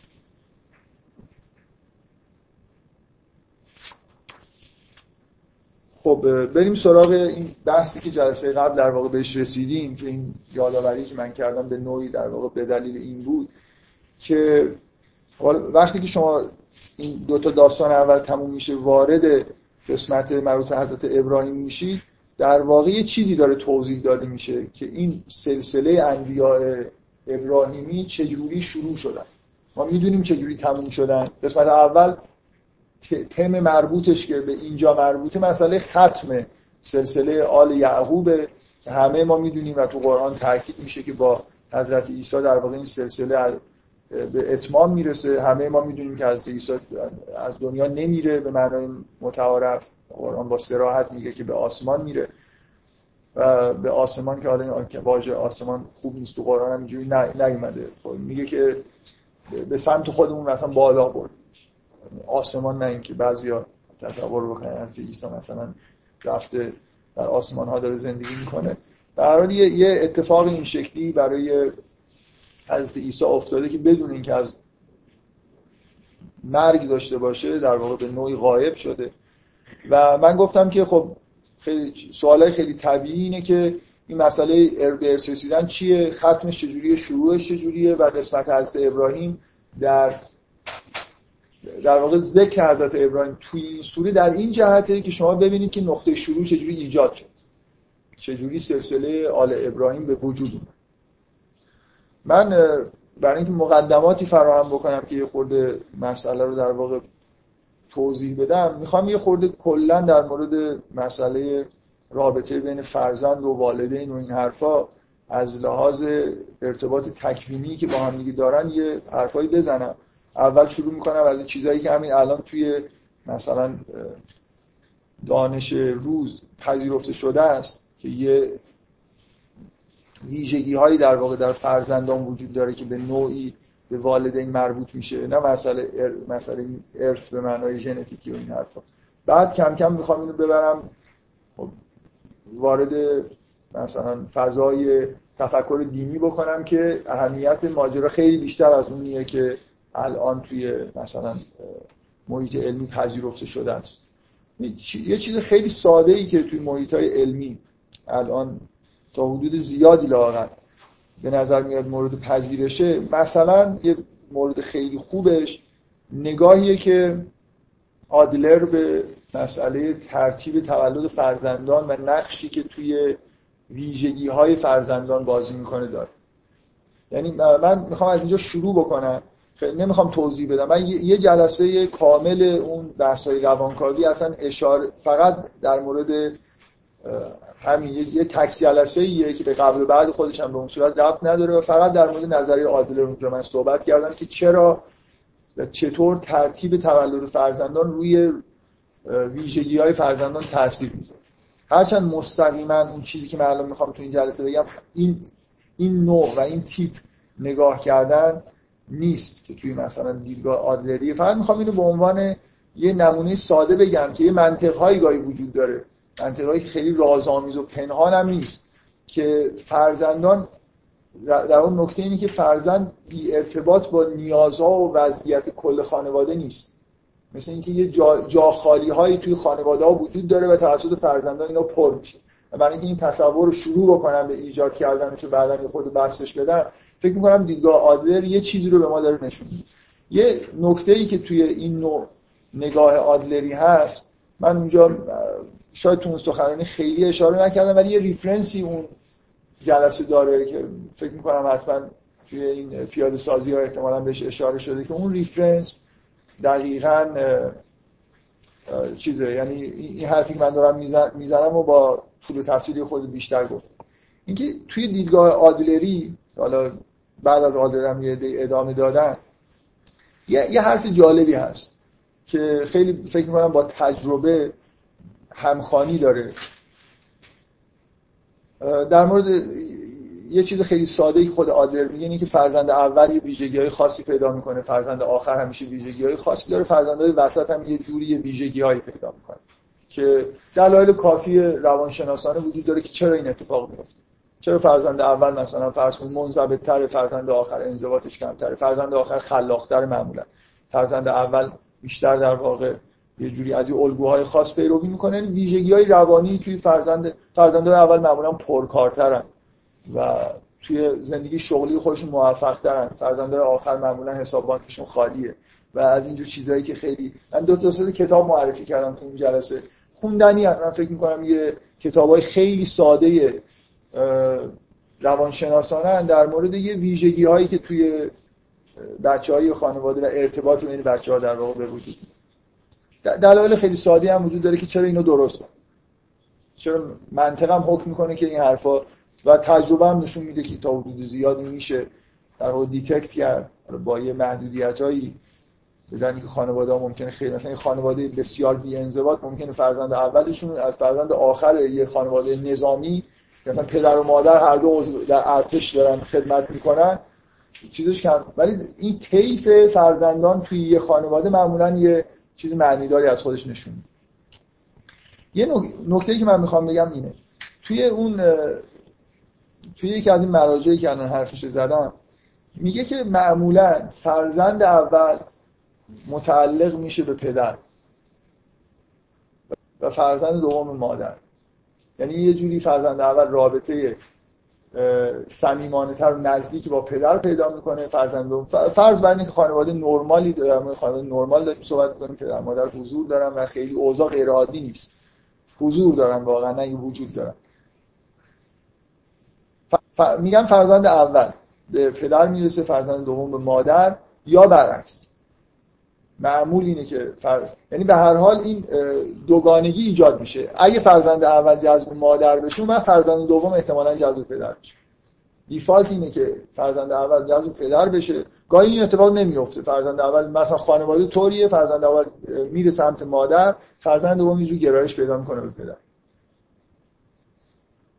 و فرزند سوم میگن فرزند بهش میگن فرزند متعادل کننده در حالی که اگه مثلا فرض میگن اگه اختلافی بین پدر و مادر باشه شما و معمولا خب در ملای عام اختلاف ها ممکنه سرپوش توش گذاشته بشه کسی نفهمه میگن شما از رابطه فرزند اول دوم می‌تونید بفهمید که اوضاع تو خونه چجوریه اگه اینا با هم دیگه خیلی تضاد دارن اختلاف دارن احتمالا پدر مادر با هم دیگه مشکلاتی دارن. یعنی اینا کلا یه جوری انگار الگو گرفته از پدر مادر هستن. فرزند سوم متعادل کننده است. به معنای اینکه دقیقا کارش اینه که سعی می‌کنه تعادل بین پدر مادر حفظ بکنه. منطق خیلی ساده ای داره چرا این اتفاقا میفته و اینجوری هم نیست که همیشه بیفته. برای اینکه ساختار خانواده شما وقتی در مورد خانواده و جامعه اونا صحبت می‌کنید همیشه به هر احتمال خطا یعنی مورد خاص می‌تونید پیدا بکنید که همه فرزندان متعلق به مادرن. مثلا پدر جاذبه ای نداره که جذبش یا برعکس. الان تو خانواده ایرانی که اصولا پدر خیلی حضور نداره توی خانواده فرزندان رو میسپرن به مادر خب همه بچه ها بچه مامانشون و طبعا دچار مشکل هم میشن دیگه یعنی کلا این ساختار ساختار طبیعی نیست. یه خورده اگه تعادل وجود داشته باشه تو خونه پدر مادر حضور داشته باشن واقعا شما می‌تونید منطق این رو درک بکنید اگه خود مطالعه بکنید. چرا این درسته؟ و اینکه به تجربه هم کم کم ببینید که این من واقعا به خیلی این حرف رو زدم و خیلی شگفت زده شدم برای اینکه همه مثالایی که تو ذهنشون بود اینجوری بود. مثلا در مورد فرزندان خودشون یا در مورد فرزندان دوستانشون اینکه اتفاقا اینکه فرزند اول بیشتر سمت پدر میره چه دختر باشه چه پسر و یه جوری فرزند دوم متمایل به مادر میشه. و میگم جا کاملا می‌تونه عوض بشه. در ایده منطقیش اینه که انگار دو تا قطب قدرت توی خانواده وجود داره وقتی فرزندا میان و انسان به طور طبیعی به این قدرت ها جذب میشه. معمولا چون قطب پدر قوی تره اولین فرزند جذب پدر میشه. و وقتی دومی میاد چون اون اوربیتال پر شده مجبور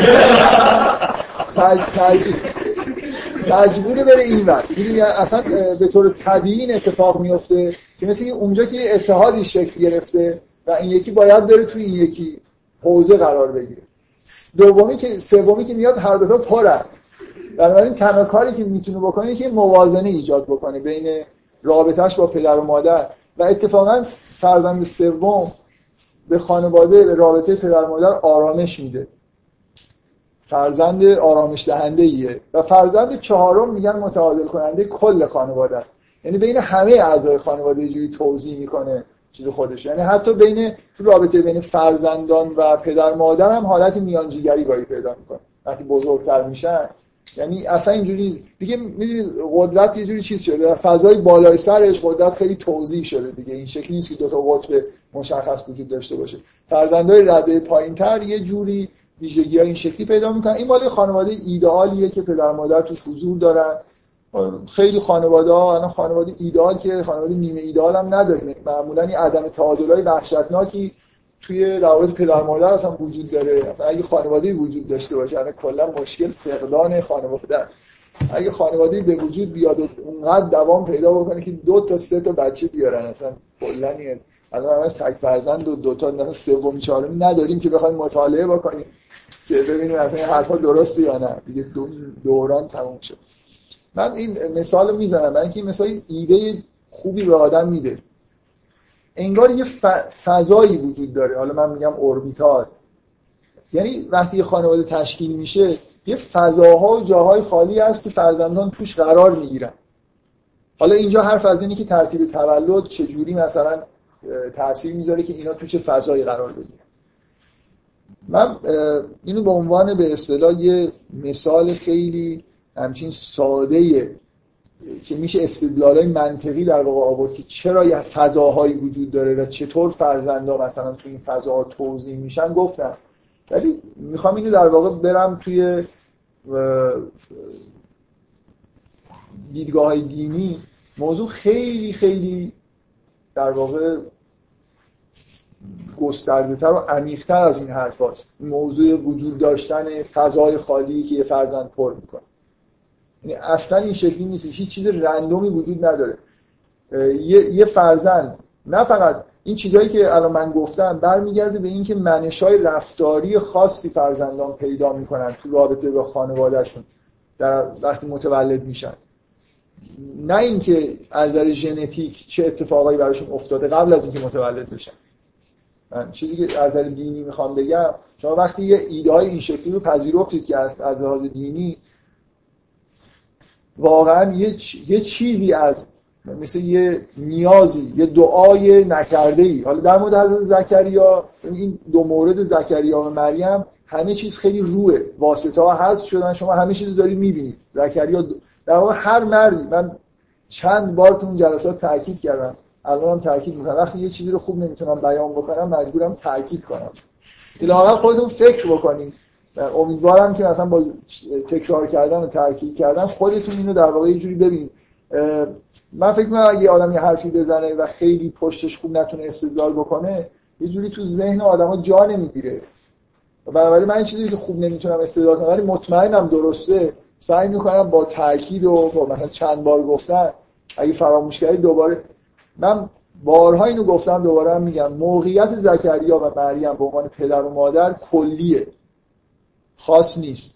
یعنی در هر پدر و مادر این اتفاقا میفته اینجا یه چیزی واسطه ها حذف شدن. یه چیزایی پرده های کنار رفته. شما دارید اون function ها رو صراحتا می‌بینید.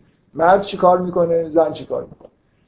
مرد معمولا دعا نمی‌کنه که یه فرزندی با ویژگی های خاص داشته باشه. به زبان نمیاره ولی در درونش هست. فرق زکریا با یه مرد معمولی اینه که زکریا دقیقا یه موجودی رو می‌خواد و می‌دونه چی می‌خواد و همون رو از خدا می‌خواد و همون رو بهش میدن. یه چیزی داره یه نیاز داره فرزندی داشته باشه. برای خاطر اینکه یه میراثی از آل یعقوب رو می‌خواد بهش منتقل بکنه. ویژگیاش هم میگه. میگه که من مثلا وجعل رب رضیا یه جورایی می‌دونه که چه تیپ فرزندی می‌خواد برای چه کاری می‌خواد و این چیزی که در واقع در ناخودآگاهش هست در به اصطلاح یه چیز واقعی یه نیاز واقعی اینو به زبان میاره و خداوندم عینا همون چیزی که می‌خواد رو در واقع بهش اهدا می‌کنه. در هر مردی این اتفاق میفته. یعنی فرزند وقتی متولد میشه یه چیزی در وجود مرد هست. یه نیازی که ممکنه خودش ندونه. به کلام هم نیاورده باشه. نه تنها به زبان نیاورده درک درستی هم ازش نداره. ولی این نیازو داره. یه فرزندی با این ویژگی ها می‌خواد تو زندگی خودش.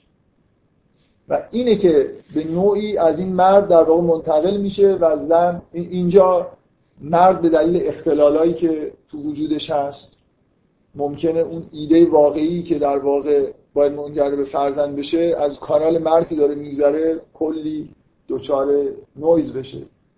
از اصطلاحات چیز استفاده می‌کنم برای اینکه در یه جوری چی بگم جایی دچار اختلال بشه مثلا. دوچار چی؟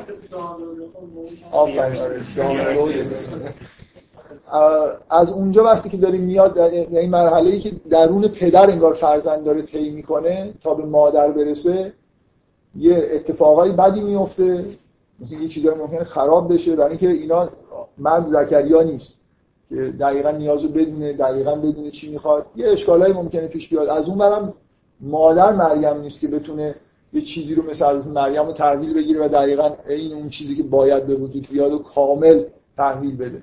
بنابراین از این دوتا کانال چون این شبیه کانال بودن من گفتم نویز چون خطا در واقع داره اتفاق میفته تو این سیگنال ها. واقعا سیگنالی مفهوم خیلی کلیه دیگه information دیگه خلاص یه information ی انگار داره از سمت مرد به سمت زن میاد و تبدیل میشه به یه موجودی که حالا به هر حال من می‌خوام بگم این اتفاقا اتفاقای کلی‌ان. همیشه دارن میفتن ولی اینجوری نیست که دقیقا اون ایده های الهی که در واقع وجود داره مرد بهش دسترسی پیدا کنه بتونه منتقل بکنه و اگرم بکنه زن بتونه این رو به بار مثلا حضرت نوح اگه صاحب یه فرزندیه که ناخلفه خب زنش هم ناخلفه. ممکنه شما بگید تو کانال اول صحیح و سالم این فرزند منتقل شده ولی اون زن چیزاییده بستگی به روحیات زن داره. اینو اینو اینم بارها گفتم. فکر نکنید زن همینجوری یه چیزه مثل محفظه که یه چیزی توش رشد می‌کنه. تمام حالات روانی زن یه جوری توی مراحل رشد جنین و تبدیل شدنش به انسان موثر.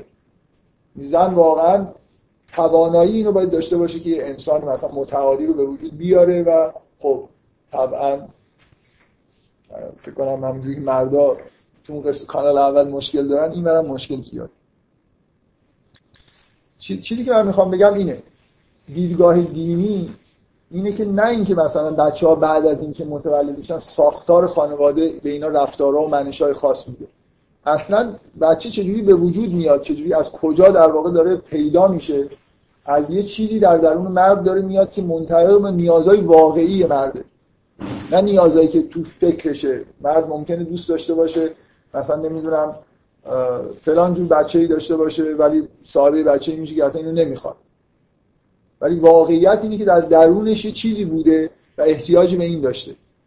و اینکه رابطه پدر و فرزندان با هم دیگه ممکنه خوب نباشه این نقض این ایده نیست. اگه واقعا این فرزندان دقیقا همون چیزهایی هستن که پدر مثلا نیاز داره چطور مثلا پدرها خیلی وقتا با پسرها خودشون مشکلات اساسی دارن.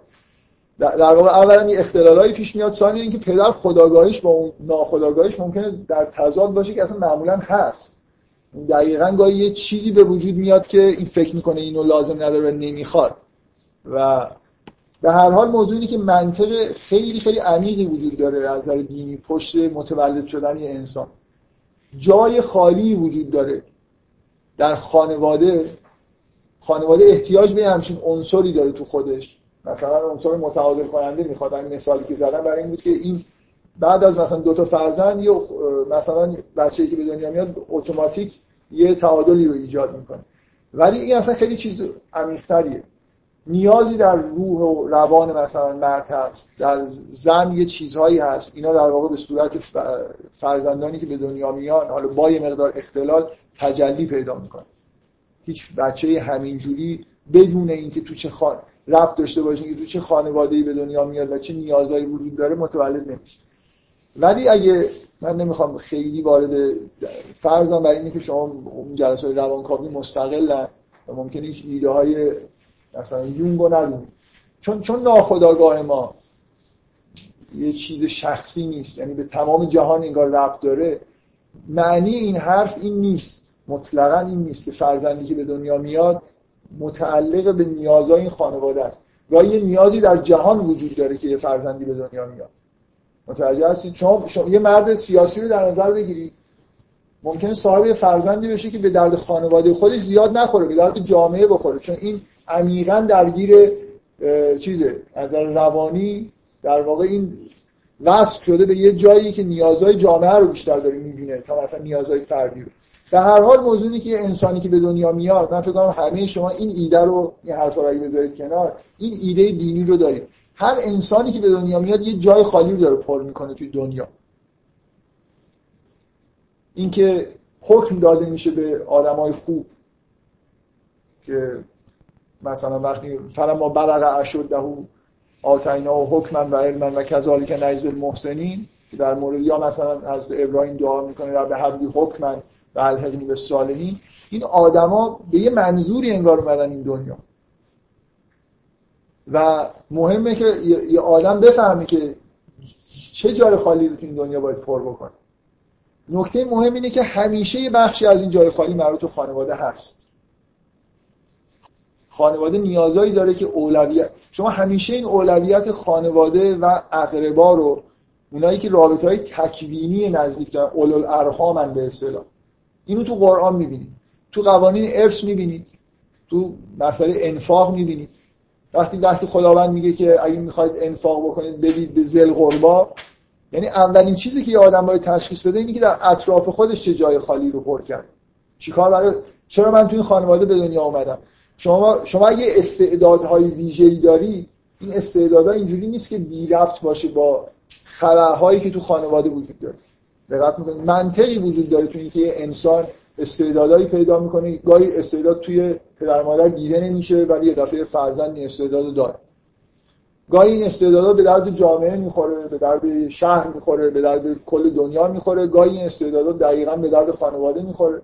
در هر حال موضوع اینه که آدما یه سری مسئولیت های لوکال دارن یه سری مسئولیت های گلوبال تر دارن و اصلا این شکلی نیست که یه چیز رندومی وجود داشته باشه و همینطوری یه دفعه انسانی به پر بیاد اینجا و هیچ معلوم نباشه چی کار است. جایی وجود داره و یه آدم ظاهر میشه.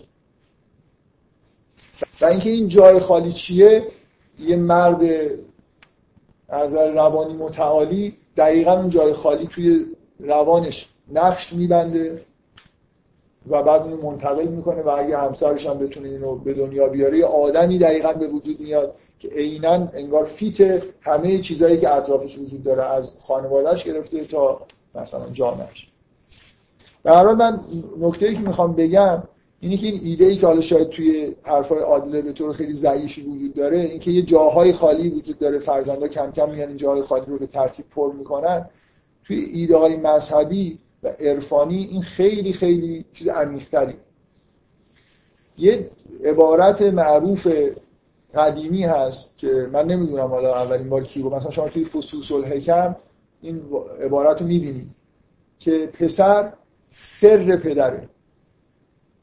شاید شنیده باشید. اینکه پسر سر پدره یعنی اینکه انگار یه چیزهایی در پدر یه رازهایی در پدر هست.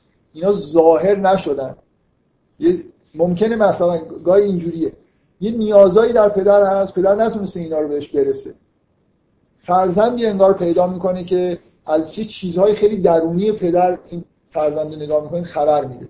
این همه بر فرض اینه که تولد سالم تا حد زیادی انجام بگیره. اونقدر اختلال نداشته باشه. می‌بینید بعضی از بچه ها اصلا عقب افتاده به دنیا میاد کلا از نظر جسمانی هم اختلال ایجاد شده. چه برسه به اینکه بخواد مثلا از روانی که ظریف‌ترش سالم مونده باشه. در هر حال ایده کلی اینه. ایده کلی دینی اینه که در روان مرد و زن ویژگی هایی وجود داره که اینا برایندش تبدیل به فرزند میشه. فرزند چیز رندومی نیست. شما توی وقتی تو خانواده خودتون هستید باید درک بکنید که چه جایی رو در واقع تو خانواده باید اشغال بکنید.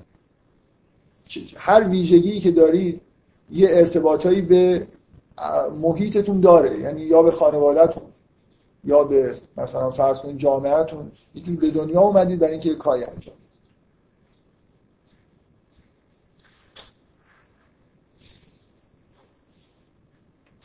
من از این تصور که آدم استعدادهای خودشو ویژگی های خودشو سعی بکنه رفت بده به خانواده و اطراف خودش کلا خیلی خوشم میاد. فکر می‌کنم خیلی خوبه. یه جوری بعضی از آدما فکر می‌کنن مثلا اگه استعداد دارن خود مال خودشونه دیگه. به کسی ربط نداره. خدا به من مثلا یه همچین استعداد خدا به من نمی‌دونه. مثل مثل آدمایی که میگن خدا به من پول داده. اصلا, اصلا این تصور تصور دین هیچ هر چی به تو دادن باید ببینی که چیکار باش بکنی. چیکار باید باش از اصلا می‌خوان که اینو کجا خرجش بکنی. هیچ رو به تو نمیدن که مثلا خوشحال بشی. می‌دونی؟ من من هیچی نمیدن. یه درصدش لاقل ممکنه یه چیزش مال خودت باشه برای خودت خرج کن. مثل این تصوری که در مورد مال وجود داره تصور کلی یه آدم مؤمن نسبت هر چیزی که بهش داده میشه. اینکه باید از مال انفاق بکنید این انفاق از واژه نفق به معنای سوراخ. یعنی زیر کیسهتون باید سوراخ باید کیسهتون نباید خیلی زیرش کاملا چیز باشه. شما جایی که مال توش میریزید باید یه راهی داشته باشه به کیسه های دیگه. یه جایی که خالیه شما اینو پرش بکنید پدر مادرتون اگه فقیر هستن شما خب خدا اگه می‌خواست پدر مادرم پول می‌داد. پولا رو به من داده. منم برای خودم مثلا خرج می‌کنم. اینکه بعضی از آدم‌ها حتی نسبت فرزندان خودشون احساسشون اینه که خب من پول خودمه نمی‌خوام بدم به بچه‌ها. اصلا اینجوری نیست. یعنی بچه ها سهیمن شما می‌بینید حرف از اینه که وقتی فرزند متولد میشه رزقش خدا به پدرش میده دیگه ها؟ اینجوری نیست که من بگم خب من, من عجیبه که کاروبارم خوب شده به بچه هم نمیدن حالا اونا برن خودش مثلا کار بکنن. اصلا رسما یه بخشی از در واقع چیزی که به شما می‌رسه رسما مال دیگران. این آیه رو دقت بکنید در مورد آدمای خوب.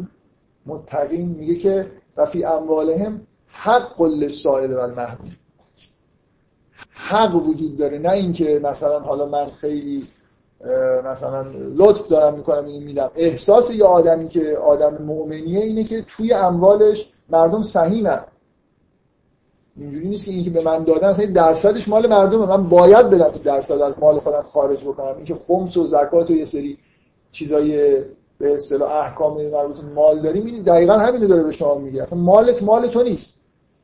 در یه حدش مال اصلا کلا مال یه قسمت زکات مال جامعه است. یه قسمتش مال مردم محرومه. یه قسمتش مال همسر و فرزندته. که نفقه مثلا واجبه اینجوری نیست که یه مردی کار بکنه پول در بیاره حالا پول خودشه دیگه. داد داد نداد نداد. به زنش باید بده به بچهش باید بده اگر اطرافش پدر مادر یا نزدیکانش نیاز دارن باید بهشون انفاق بکنه. اینا چیزایی که در واقع ما به عنوان حکم دینی داریم. به حال این تصور که من هر چی دارم خانواده خودم در درجه اول نزدیکانم و, و کل دنیا رو به نوعی توش سهیم بدونم این تصوریه که توی مسائل دینی به طور کامل وجود داره. و فکر می‌کنم همونطوری که آدما باید درک بکنن که تو دنیا چی کاره هستن اول مطمئنا باید درک بکنن تو خانواده خودشون چی کاره هستن چی کاری از دستشون برمیاد. در واقع اون کاری که از دستتون برمیاد باید انجام بدید در اینکه اصلا برای همین به دنیا اومد. من چیزایی که به تجربه دیدم و شما هم احتمالا دیدید اینکه در تایید اینکه یه رابطه وجود داره بین فرزند و مثلا با والدین من واقعا اینو دیدم که آدمایی که یه استعدادهای ویژه دارن ولی در زندگی خودشون مثلا واقعا من آدمی دیدم که مثلا یه جور استعداد ریاضی داشته خیلی زیاد. ولی توی دورانی بوده زندگیش طوری بوده نتونسته بره و این حسرت به دلش بوده. و فرزند پسرش آدم بی‌نظیریه. یعنی یه جوری مثلا انگار تمام اون چیزی که اینجا تحقق پیدا نکرده رفته تو وجود پسرش. چیزی انگار در اعماق وجودش نیاز رفت نشدهش یه جوری در فرزندش متجلی شد. حالا اگه آدم سالمی باشه خب خیلی لذت می‌بره دیگه. اگه نه مثلا آدم ناسالم ممکنه الان دشمن ریاضی بعضیا اینجوری هم وقتی به چیزی نمی‌رسن دشمنش میشن. بعد ممکنه با پسرش یعنی اینکه این رابطه پدر و پسر ممکنه حالتهای تضاد ایجاد بکنه. وقتی که دقیقا اون همون چیزیه که این می‌خواست بشه. ممکنه به پسرش حسودیش بشه. ولی حالا این موردایی که من می‌دونم یه موردش خیلی رابطه خوب. یعنی دقیقا پدرم این احساس می‌کنه که حالا من نشدم این دقیقا اون چیزی که من می‌خواستم بشم. من واقعا اینو دیدم در مورد آدمایی که استعداد هنری دارن که شکوفا نشده و تقصیر خودشون نبوده. این توی شرایطی مجبور شدن صرف نظر بکنن از کارایی یه جوری انگار تو نسلشون اون امکانات انتقال پیدا می‌کنه باقی میمونه. حالا من نمی‌خوام زیاد شواهد تجربی بیارم. این حرفا اصولا حرفای تجربی نیست. حرفاییه که یه جوری بیشتر در واقع باید از منطق کمک گرفت. حالا در سر تجربه هم شاید اگر از خیلی نزدیک بتونید به نوعی دیتکت بکنید مثلا اوضاع خانواده رو شاید خیلی چیزای جالب بتونید ببینید. خب من می‌خوام بذارید چیزی که یه نکته دیگه بگم برم سر موضوعی که قرار در موردش صحبت بکنیم. من فقط یه تذکر کوچیک می‌خوام بدم که من احساسم این الان توی دنیایی داریم زندگی می‌کنیم که خیلی مردم تصورشون از خودشون به اصطلاح انترناسیوناله همش احساس می‌کنن که مثلا اگه شما استعداد علمی دارید باید اینو در راه بشریت به کار بگیرید. یعنی اون جنبه های لوکال مسئولیت های مردم بده نیست. خانواده کلا دیگه در حال محو شدنه اهمیتش داره از دست میده تو دنیا. همش مردم احساس می‌کنن که رسالت های جهانی انگار دارن. اگه احساس رسالتی بکنن بگر از برای خودشون بخوان کار بکنن برای جامعهشون همش می‌خوان کار بکنن. کارهای سیاسی و بزرگ می‌خوان مثلا انجام بدن. یا کارهای علمی انجام بدن که به درد مثلا فرض کن کل بشریت بخوره.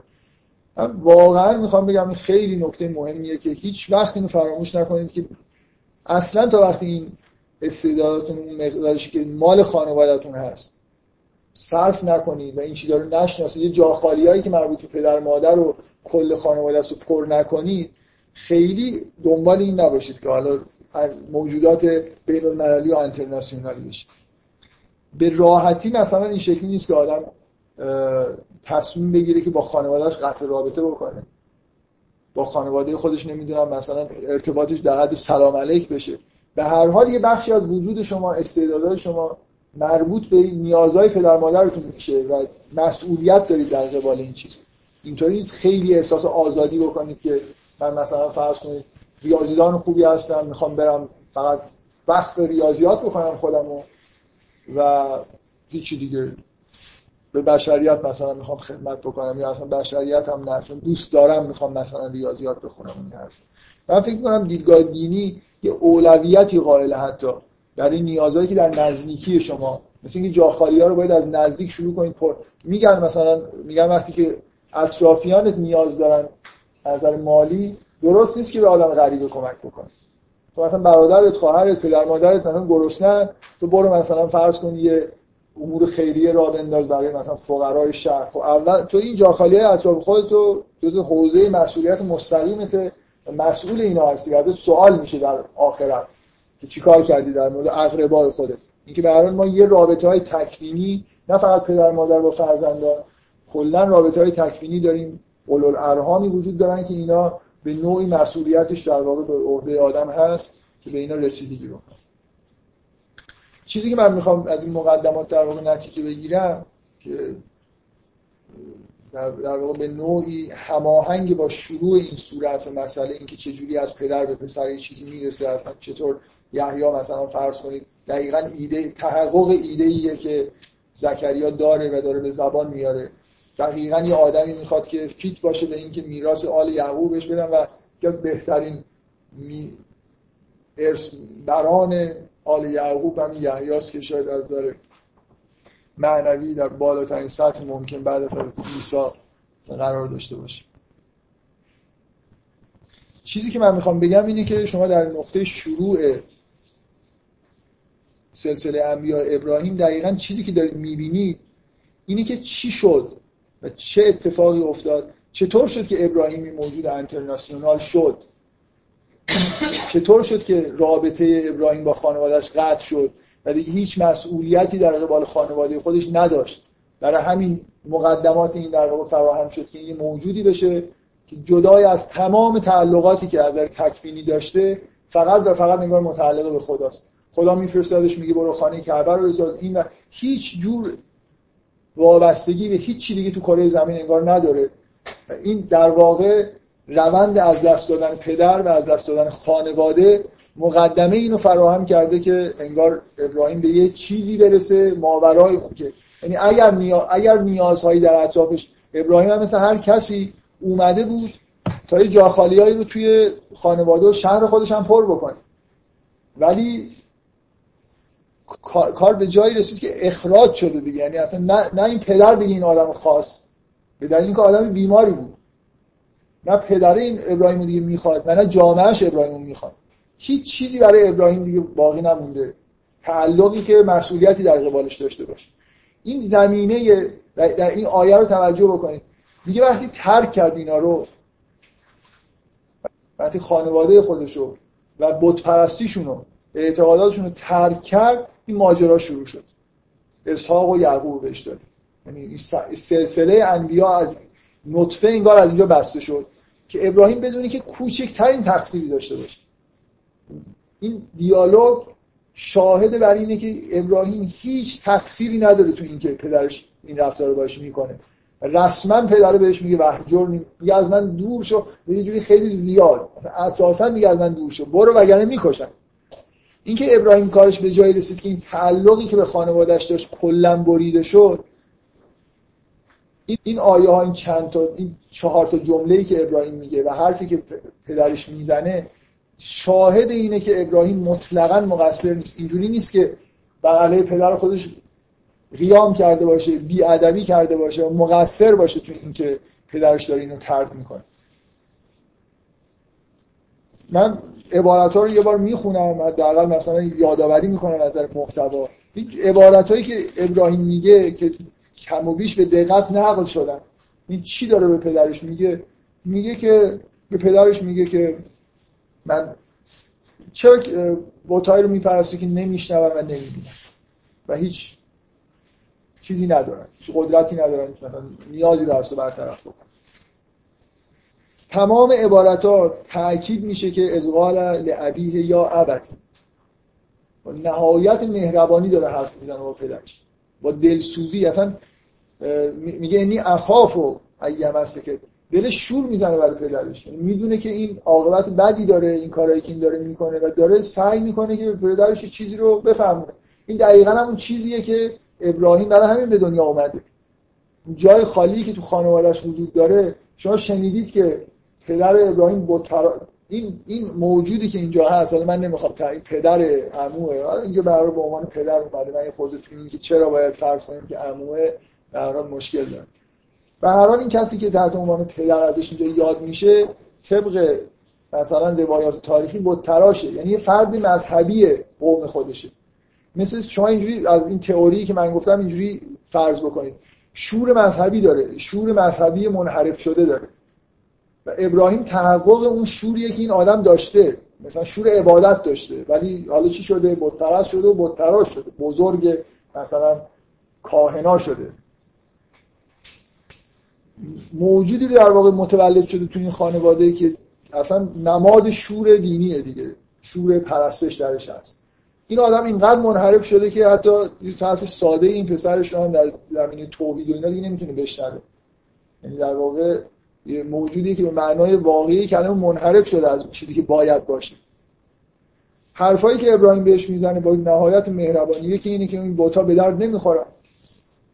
یکی اینه که میگه من یه چیزی می‌دونم که تو نمی‌دونی. خب بیا من مثلا بگم چیزی که می‌دونم و که تو هم مثلا به راست مثلا بیای. و میترسوندش از اینکه خب تو عبادت شیطان رو نکن. شیطان موجود بدیه.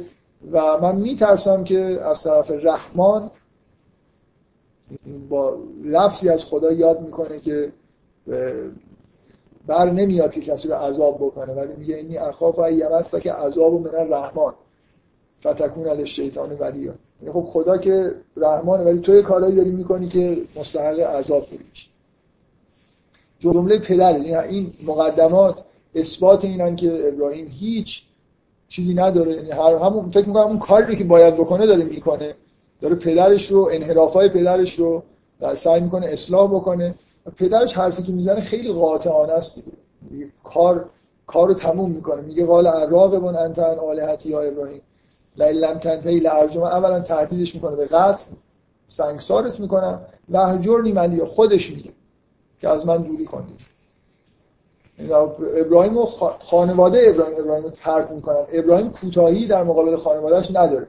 ببینید حضرت آدم اگر روز اول متولد میشه که پدر و مادر نداره به جایی وابسته نیست این کلا یه موجود انترناسیونال هست. اینجوری متولد شده. بقیه ها اینجوری نیستن. روندی تو زندگی یه آدم باید پیش بیاد که همه تعلقاتش به طور بدونی که مقصر باشه بریده بشه تا این آدم بتونه تبدیل در واقع ببینید چرا ابراهیم آدمی که انتخاب میشه که رسالت ج... دقیقا انترناسیونال واقعیه دیگه رسالت جهانی داره. شما آیایی که در مورد ابراهیم هست ببینید چقدر واژه ناس کنارش میاد. اینی جاهلو که ناسا امام. میگه که مثلا تهرا بیتی لطائفین یا در مورد این اول بیت وضع الناس للذی به بکت. اولین چی اولین کارهای انترناسیونالی که انگار در دنیا انجام شد همه رو ابراهیم داره انجام میده. برای اینکه دیگه نه خانواده ای داره نه قومی داره نه وابستگی عقیدتی به اونجا داره. یعنی چه از نظر تکوینی چه از نظر تشریعی رها شده و این رهایی راحت اتفاق نمیفته نمیشه تو پدر مادرت راحت ول کنی بری. دقت می‌کنید؟ ابراهیم آدمیه که این آیات دارن. به ما میگن که چطور شد که این اتفاق افتاد. چطور این آدم زمینه اینو پیدا کرد تبدیل به یه موجودی شد که انگار اول خلقته مثل حضرت آدمه. به جای بس نیست این آدمی که کارگزار خداوند در زمینه و رسالت جهانی پیدا کرده و دقیقا این رسالت جهانی که به ارث می‌رسه. دقت می‌کنید؟ اون چیزی که داره در ابراهیم نبی ما داریم. لزوما انبیا رسالت جهانی ندارن. ابراهیم کسی که رسالت نوح رسالت جهانی نداره. اینو دقت بکنید ابراهیم برای قوم خودش نیست حتی. ابراهیم کسی که رسالتش رسالت جهانیه. برای ناس داره کار می‌کنه. مکه رو مثلا بنیان گذاری مکه رو برای اعراب نمی‌دونم مثلا اعرابی وجود نداره. برای نمی‌دونم یهود و بنی اسرائیل اصلا برای قوم خودش کاری نمی‌کنه. چون این آدمیه که مهاجره دیگه. از اونجا که میاد بیرون میره تا کنعان از اون ور خدا بهش میگه برو تو عربستان. اینجا خونه درست کن مثلا. اون خونه ای که این در عربستان داره درست کنه تاکید رو اینه که مال ناسه. ابراهیم کسی که انتخاب میشه توسط خداوند یعنی جایلا که لناسه اماما هیچ کسی قبل از ابراهیم این شعن این که رسالت جهانی یعنی برای تمام مردم در واقع الگو باشه برای تمام مردم فعالیت های انجام بده رو به نظر میاد نداره. همه انبیا تو قوم خودشون در واقع دارن کار می‌کنن. این این رسالت جهانی از حضرت ابراهیم شروع میشه. و مقدمش اینه نه اینکه اینجا کار تموم میشه. اشتباه نکنید از اینکه فلما اعتزلهم و یعبود و ما یعبودون من دون الله و حبنا له اسحاق و یعقوب. می‌دونید که خیلی وقت بعد اسحاق و یعقوب واقعا خداوند بهشون داد به ابراهیم داد. ابراهیم بعد از اینکه از اینجا رفت مثل زمینه اینجا فراهم شد. یعنی آدم وارد این پروسه شد که بتونه امام ناس بشه. بریده شد از تمام ریشه های تکوینی و تشریعی که داشت از عقاید قوم خودش از خانواده خودش و قوم خودش بریده شد. اینم فراموش نکنید که پدرش گفت من تو رو سنگسار می‌کنم. ولی قومش بودن که دست جونشو کردن. اونم نه به صورت سنگسار قصد کردن که بندازنش تو آتیش مثل اینکه آخر کار در حال اونجاست دیگه که دیگه اصلا آدم واقعا به معنی واقع کردن می‌خوام بکشن. و همه این ریشه ها بریده میشه. این آدم آدم حالا انترناسیونال یعنی بنیان تو این آل ابراهیم دیگه. منظور چی؟ نه منظورم اینه که اگه میگی رسالت چیز همه این رسالت رسالت جهانی. حتی انبیا بنی اسرائیل کاری که دارن انجام میدن درسته. قوم, ب... قوم بنی اسرائیل چرا تشکیل شده؟ برای اینکه رسالت جهانی داره. این قوم رسالت جهانی داره. بنی اسرائیل انبیاش میان تو خودشون کار می‌کنن. ولی این مسئله این که یه قوم انتخاب شده و داره تو این دنیا این بر اون میره این ادامه همون این بر اون رفتن ابراهیمه. رسالتی داره قوم بنی اسرائیل. حضرت عیسی که دیگه اصلا جهانی به معنای خود فراتر از کره زمین فکر می‌کنه. جهانی به معنای همه جهانه. اینجا منظور در این ناسه. من میگم انترناسیونال یعنی اینا پیامبران ناس و پیغمبر ما پیغمبریه که برای همه رحمتا للعالمین مثلا. نکته آیات برای اینه. نکته ای که اینجا روش داره تاکید میشه اینه که هر آدمی نمی‌تونست این اتفاق براش بیفته. و خیلی مهمه که این جزئیات برای اینه که شما ببینید این لحظه رو ببینید که ابراهیم هیچ کوتاهی نداره هیچ چیز بدی نمیگه.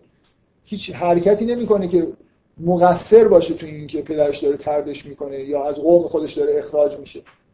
تنها چیزی اینی که بت پرست نیست قبول نداره. و داره به پدرش هم میگه که تو این کار نکن.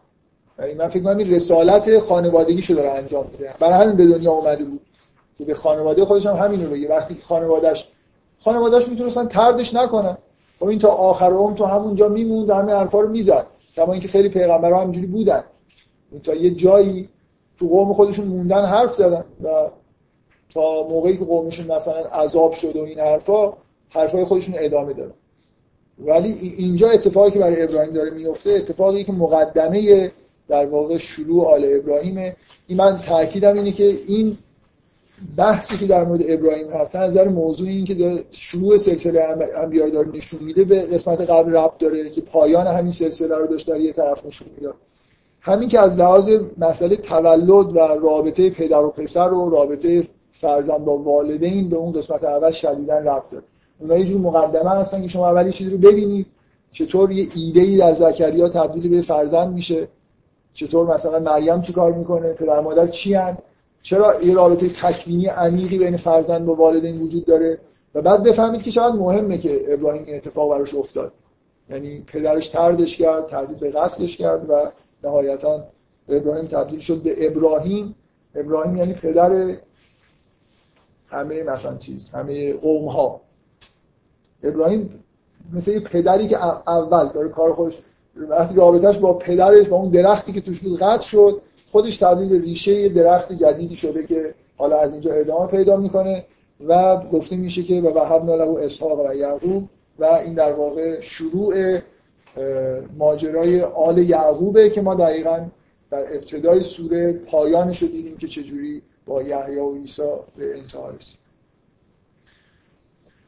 یه سوالی که قبلا من مطرح کردم اینه که چرا اسماعیل اینجا ذکر نشد.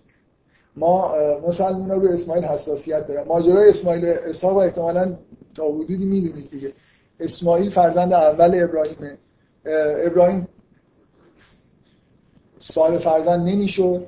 از همسرش ساره و ظاهرا خیلی هم به تعداد زوجات علاقه نداشت که تا سنین خیلی کهولت همسری نگرفت تا اینکه به اصرار ساره با کنیز ساره ازدواج کرد هاجر و از هاجر صاحب فرزندی شد به اسم اسماعیل و بعد از اینکه اسماعیل به دنیا اومد به طور معجزه آسایی که تو قرآن شرحش هست خداوند مشکل ساره رو حل کرد و یه فرزند اسحاق رو از ساره خدا به ابراهیم داد. اسماعیل پس پسر بزرگ اسحاق پسر کوچیکه. ولی اینجا اصلا خبری از اسماعیل نیست تا بعدش. بعدش یه جوری به اسماعیل اشاره میشه. اصلا طوری گفته میشه که و وهبنا له اسحاق و یعقوب. یعقوب که نوه است اصلا پسر نیست. اگه کسی ندونه فکر می‌کنه اینا پسرای ابراهیم. من قبلا این سوال مطرح کردم که اسماعیل چرا اینجا حضور نداره جزء آل ابراهیم. در این من بیشتر از این نمی‌خوام خیلی در مورد این ماجرا صحبت بکنم. فکر می‌کنم این آیات یه چیز خیلی روشنی رو در واقع اینکه چطور سلسله ابراهیم شروع شد چطور یه انسانی رسالت جهانی پیدا کرد و دیگه نه قوم ابراهیم قومی نداره به اون معنایی که پیغمبرای دیگه دارن. این پیغمبرای دیگه مثل شعیب. خیلی نکته جالبیه که اصلا شعیب رو نگاه کنید. شعیب که نگاه تو لحظه که با موسی ملاقات می‌کنه. شما هیچ وقت فکر کردید این پیغمبر بعد اینکه قومشون متلاشی می‌شد و عذاب می‌شدن چیکاره می چیکار می‌کردن؟ می‌بینید هیچ کاری نمی‌کردن. نمی‌رفتن سراغ یه قوم دیگه. شعیب در بیابان خونه ای داره داره گوسفند تربیت می‌کنه. نیست اینجوری؟ ها اینجوری نیست که بگید حضرت لوط خب نجاتش دادن از قوم خودش بعد کجا رفت؟ هیچ وقت شما نمیشنوید اینا بعد از نابودی قوم خودشون کجا رفتن. رسالت خودشون رو انجام دادن. اینا رسالتشون در مورد قوم خود. ابراهیم ولی اینجوری نیست. ابراهیم یه آدمیه در سراسر دنیا داره حرکت می‌کنه. اصلا قوم نداره. اینجوری نیست که یه جایی بشینه موعظه بکنه برای مردم. فقط با قوم خودش اولی درگیریایی داره. خب دیگه خیلی آدم سریح و ساده هم هست. بوتاشون میشکنه. کارهای خاصی می‌کنه دیگه. و واقعا ببینید یه حالت ابراهیم یه طوریه که خب قومش عذاب نمیشن. اینو در واقع اخراجش می‌کنن یه جوری. پدرش اینو ترد می‌کنه. قومش در واقع بیرون خودش میره. وقتی از قوم خودش کنده میشه بدونی که قوم ابراهیم عذاب نشدن. این آدم انگار بعد از این لحظه که این اتفاق افتاده شروع یه چیز جدیدی در دنیاست. این آدم دیگه متعلق به این قوم تنها نیست.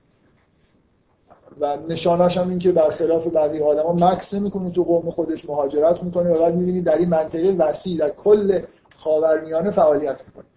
یعنی در واقعا تمام این منطقه که ما الان بهش خاورمیانه ابراهیم تقریبا یه اطرافش رو رفته یه کارایی کرده به دستور خدا. از بنیان کردن مثلا خانه کعبه لناس تا مثلا اون ور که آل اسحاق قوم بنی اسرائیل رو تشکیل دادن. قوم بنی اسرائیل رسالت جهانی داشت. خیلی مهم اینو بفهم قوم بنی اسرائیل قومیه که مثل یه پیغمبر. با عرض معذرت ببخشید. من در مورد یهودیا وارد بحث در یهودیا بشیم بدتر از اینش هم میشنم قوم بنی اسرائیل عین یه پیغمبر در بین مردم در جهان رسالت داره. رسالت بنیانگذاری مثلا جامعه یکتاپرستی و این حالا اینکه رسالتش رو چجور انجام میده بحث جداست. این رسالت تو اون قوم وجود داره. در آل ابراهیم در آل یعقوب نه فقط در پیامبرانشون در کل این مردم بنا به دلایل قرآنی یه همچین ویژگی وجود داره. یعنی خدا تا یه جایی انبیا رو انتخاب می‌کرد تا به یه جایی رسید که قوم رو انتخاب کرد. اینا برگزیده شدن برای اینکه یه رسالتی رو انجام بدن. در اینکه چقدر خوب رسالت انجام اون یه بحث جداست. این این رسالت به قوم بنی اسرائیل داده شده. انبیاء داخلی دارن ولی رسالت رسالت جهان.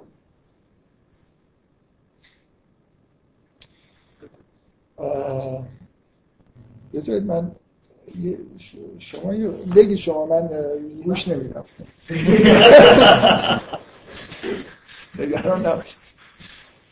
من می‌خواستم چیزها رو یه نگاهی بکنم. مطمئن بگم چیزی جانم بوده.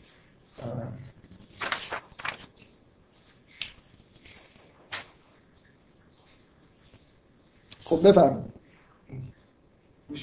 آره الان این اینکه قوم بنی اینکه یک تا پس رو تعریف کنن بدون ترویج شریعته یعنی قرار مردم این سوال خارج از موضوع جلسه است. برمیگرده به اون جلساتی که انشالله در مورد خود بنی اسرائیل مستقیما حرف می‌زنه الان من این چیز دیگه ای دارم میگم. بعد این چجوری میشه که بعضشون یعنی چه طور بزرگی که رسالت جهانی داشتن؟ بله. پیامبر ما رسالت جهانی پیامبر ما بعد از ابراهیم دیگه تو این حضرت هم همین. بله.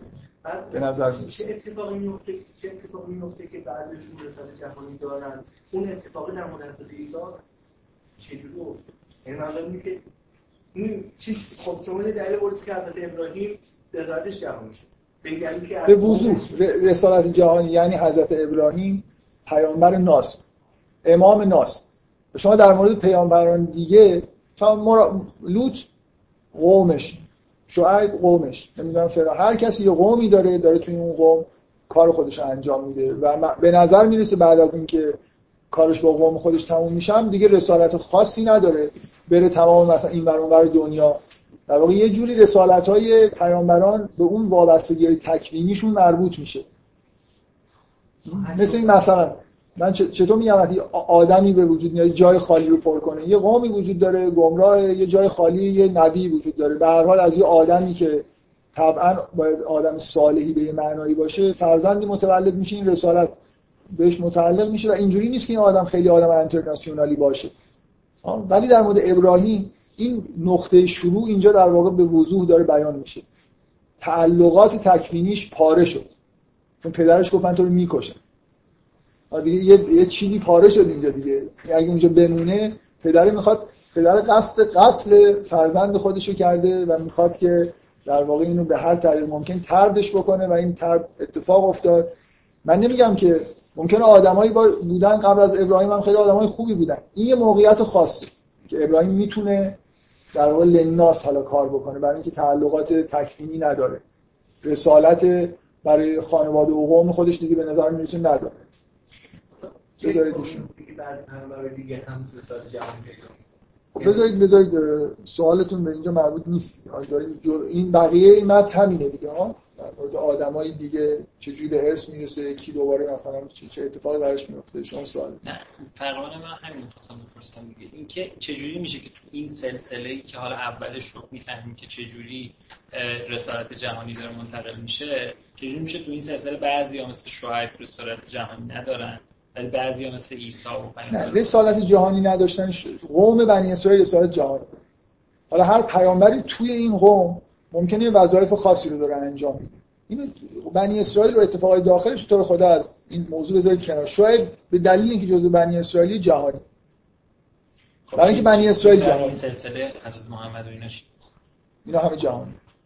یعنی کلا هر چی از ابراهیم میاد پایین کلا جهانیه. همه چیز دیگه جهانی این سلسله انبیاء جهانی هن محدودن به بنی اسرائیل تا یه حدی برای خاطر اینکه بنی اسرائیل قومیه که داره یه رسالت رو انجام میده. اینا قراره یه جامعه یکتاپرست به وجود بیارن. رسالتشون این و خب دیگه می‌بینید به کجا می‌رسه و چی میشه. ولی به هر حال موضوع اینه که این رسالت شروع شد از حضرت ابراهیم. و این به نظر نمیاد قبلش اتفاق افتاده باشه. تنها کسی که نزدیک به رسالت جهانی حضرت نوحه برای خاطر اینکه به نظر میاد یه در سطح وسیع پاکسازی بعدش انجام میشه. ولی باز شما نوح در بین قوم خودش می‌بینید و بعد از طوفان نوح به نظر نمیاد از نوح فعالیت های خاصی انجام داده باشه. یعنی این برانور دنیا کاری کرده باشه.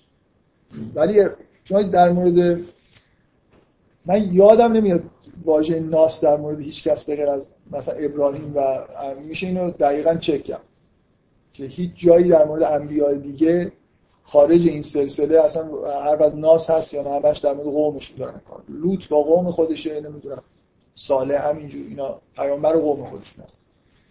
خب بذارید حالا من, من می‌خوام یه جوری در تایید این حرف اولا این تم به, یه معنایی یه, جور دیگه ای توی دو قسمت, اول اومده. کسی حضور ذهن داره که چه اشاره به این موضوع شبیه موضوع پدر ابراهیم و ابراهیم و ترد شدن از خانواده و این حرفا توی قسمت اول و دوم هست.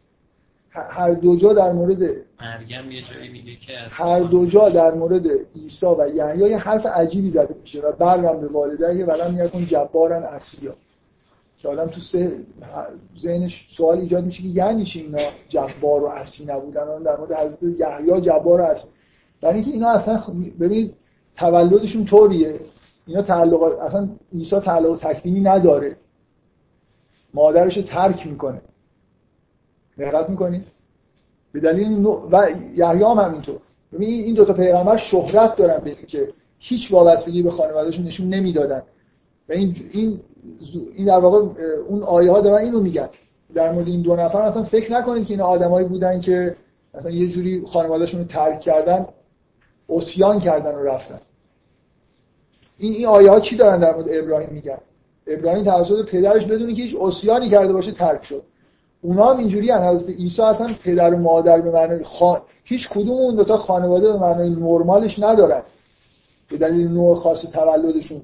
که اولا یه لحظه این که خیلی واضحه. یحیی که اصلا دعا کرد که زکریا که همچین آدمی بیاد دیگه. اصلا اون آدم رسما به عنوان یه موجودی که وارث آل یعقوب به دنیا اومده.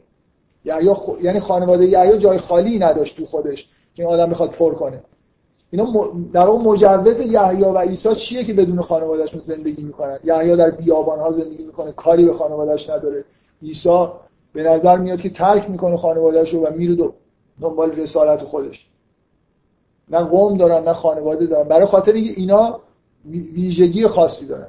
قرآن این تاکید می‌کنه که این رفتارهای خاصی این دو نفر نه جباریت توش بوده نه اسیان نه آدمایی بودن که اینجوری یکیش اصلا به دنیا اومد با دعای اینکه میراث یعقوب رو تحویل بگیره. بنابراین نیازی تو خانوادهش نیست که بخواد دو وایسه. و تاکید میشه برم به والدین. یعنی نسبت به پدر مادرشون حضرت یحیی نسبت به پدر مادر خودش رفتار خوبی داشت. ولی قیدی نداشت که مثلا فرض کنید بیاد یه کارای انجام بده. مثلا فرض کنید در امرار معاش خانواده به طور طبیعی باید همکاری می‌کرد دیگه. این قید رو نداشت. این قید روش نبود. زکریا اینو نمی‌خواست. یه همچین نیازی نداشت. حضرت عیسی هم که اصلا هیچ. از عیسی توضیح لازم نداره که اصلا خانواده به اون معنایی که ایده حضرت عیسی از روح القدس اومده بنابراین در همراه با روح القدس این شکلی نیست که از حضرت مریم نمی‌دونم به روایتی مسیحی ها میگن که حضرت مریم خب تشکیل خانواده داد بعدش خانواده خودشو داشت. حضرت عیسی در کره زمین راه می‌رفت و معجزات خودشو می‌کرد. و می‌خوام بگم این لینک این عدم اسیان در مقابل پدر و مادر که اینجا میشه داره تاکید میشه که شروع کار ابراهیم اونجا وجود داره. در مورد اون دو نفر که ویژگی های شبیه ابراهیم داشتن از نظر اینکه به خانوادهشون تعلق نداشتن تعلق به کل جهان انگار داشتن. ابراهیم تعلق داشت ولی بدونی که مقصر باشه پدرش لطف کرد و تعلقات برید این یه نکته در مورد حضرت یحیی. شما در مورد بقیه پیغمبرها یه خود دقت بکنید. در مورد وضعیت خانوادهشون ببینید که اتفاقایی که براشون میفته ببینید به طور اول از توضیحاتی که من در مورد تولد دادم خیلی طبیعی. دیفالت اینه که پدری که رسالت مثلا جهانی داره این ایده در درونش وجود داره ناخداگاه و خداگاه که این در پدری که میراث میراثبر یه رسالت جهانیه آدمیه که به شدت نیاز به یه کسی داره که ازش ارث ببره دیگه. این اصل چیزی که داره این میراث. بنابراین این که از پدر به پسر به طور طبیعی منتقل بشه این طبیعیه. طبیعی اینه که یه پدری پسری داشته باشه که بتونه این نیاز رو باش رفع بکنه. اینه که دیفالت توی این شاخه های انبیا پدر و پسر. جور دیگه هم وجود داره. حالا یه پدری حالا به یه پیغمبر رسید این پسر نداره. باید یه نفر پیدا بشه که بیاد این رسالت رو ازش تحویل بگیره. اون آدم باید شرایطی مثل از ابراهیم داشته باشه. یعنی رسالت خانوادگی انگار از پدر ب... یعنی در این زکریا یحیی رو داره متولد می‌کنه با دعای خودش. فقط در همین میراث. بنابراین اون شایستگی اینو داره به طور طبیعی که میراث بهش برسه دیگه. اصلا برای هم برای همین نیاز به دنیا اومد ولی اگه پدر رسالت جهانی نداره بنابراین پسر یه سری نیازهای پدر و قوم و خویش و اینا هم انگار باید رفع بکنه دیگه. متعلق به جامعه خودش هم هست. پس به راحتی نمیشه یه پدری یه مردی اگه پیامبره اینو منتقل بکنه به یه کسی که در واقع فرزند یه پیامبری با این ویژگی نیست. درسته؟ شما توی ادامه این داستان در ادامه این آیات یه موردایی یه خورده در واقع غیر عادی که پیش اومده رو دارید می‌بینید. یکی مورد از موسی است از موسی از شعیب داره اینو انگار تحویل می‌گیره. بعد یکی اینجوریه دیگه. پیامبر زمان شعیب و از موسی و از خانواده‌اش چطور؟ پدری که ظاهرا نداره مادرش هم که این انداخت تو گهواره و فرعون هم که نقش پدرش داره بازی می‌کنه می‌خواد اینو بکشه.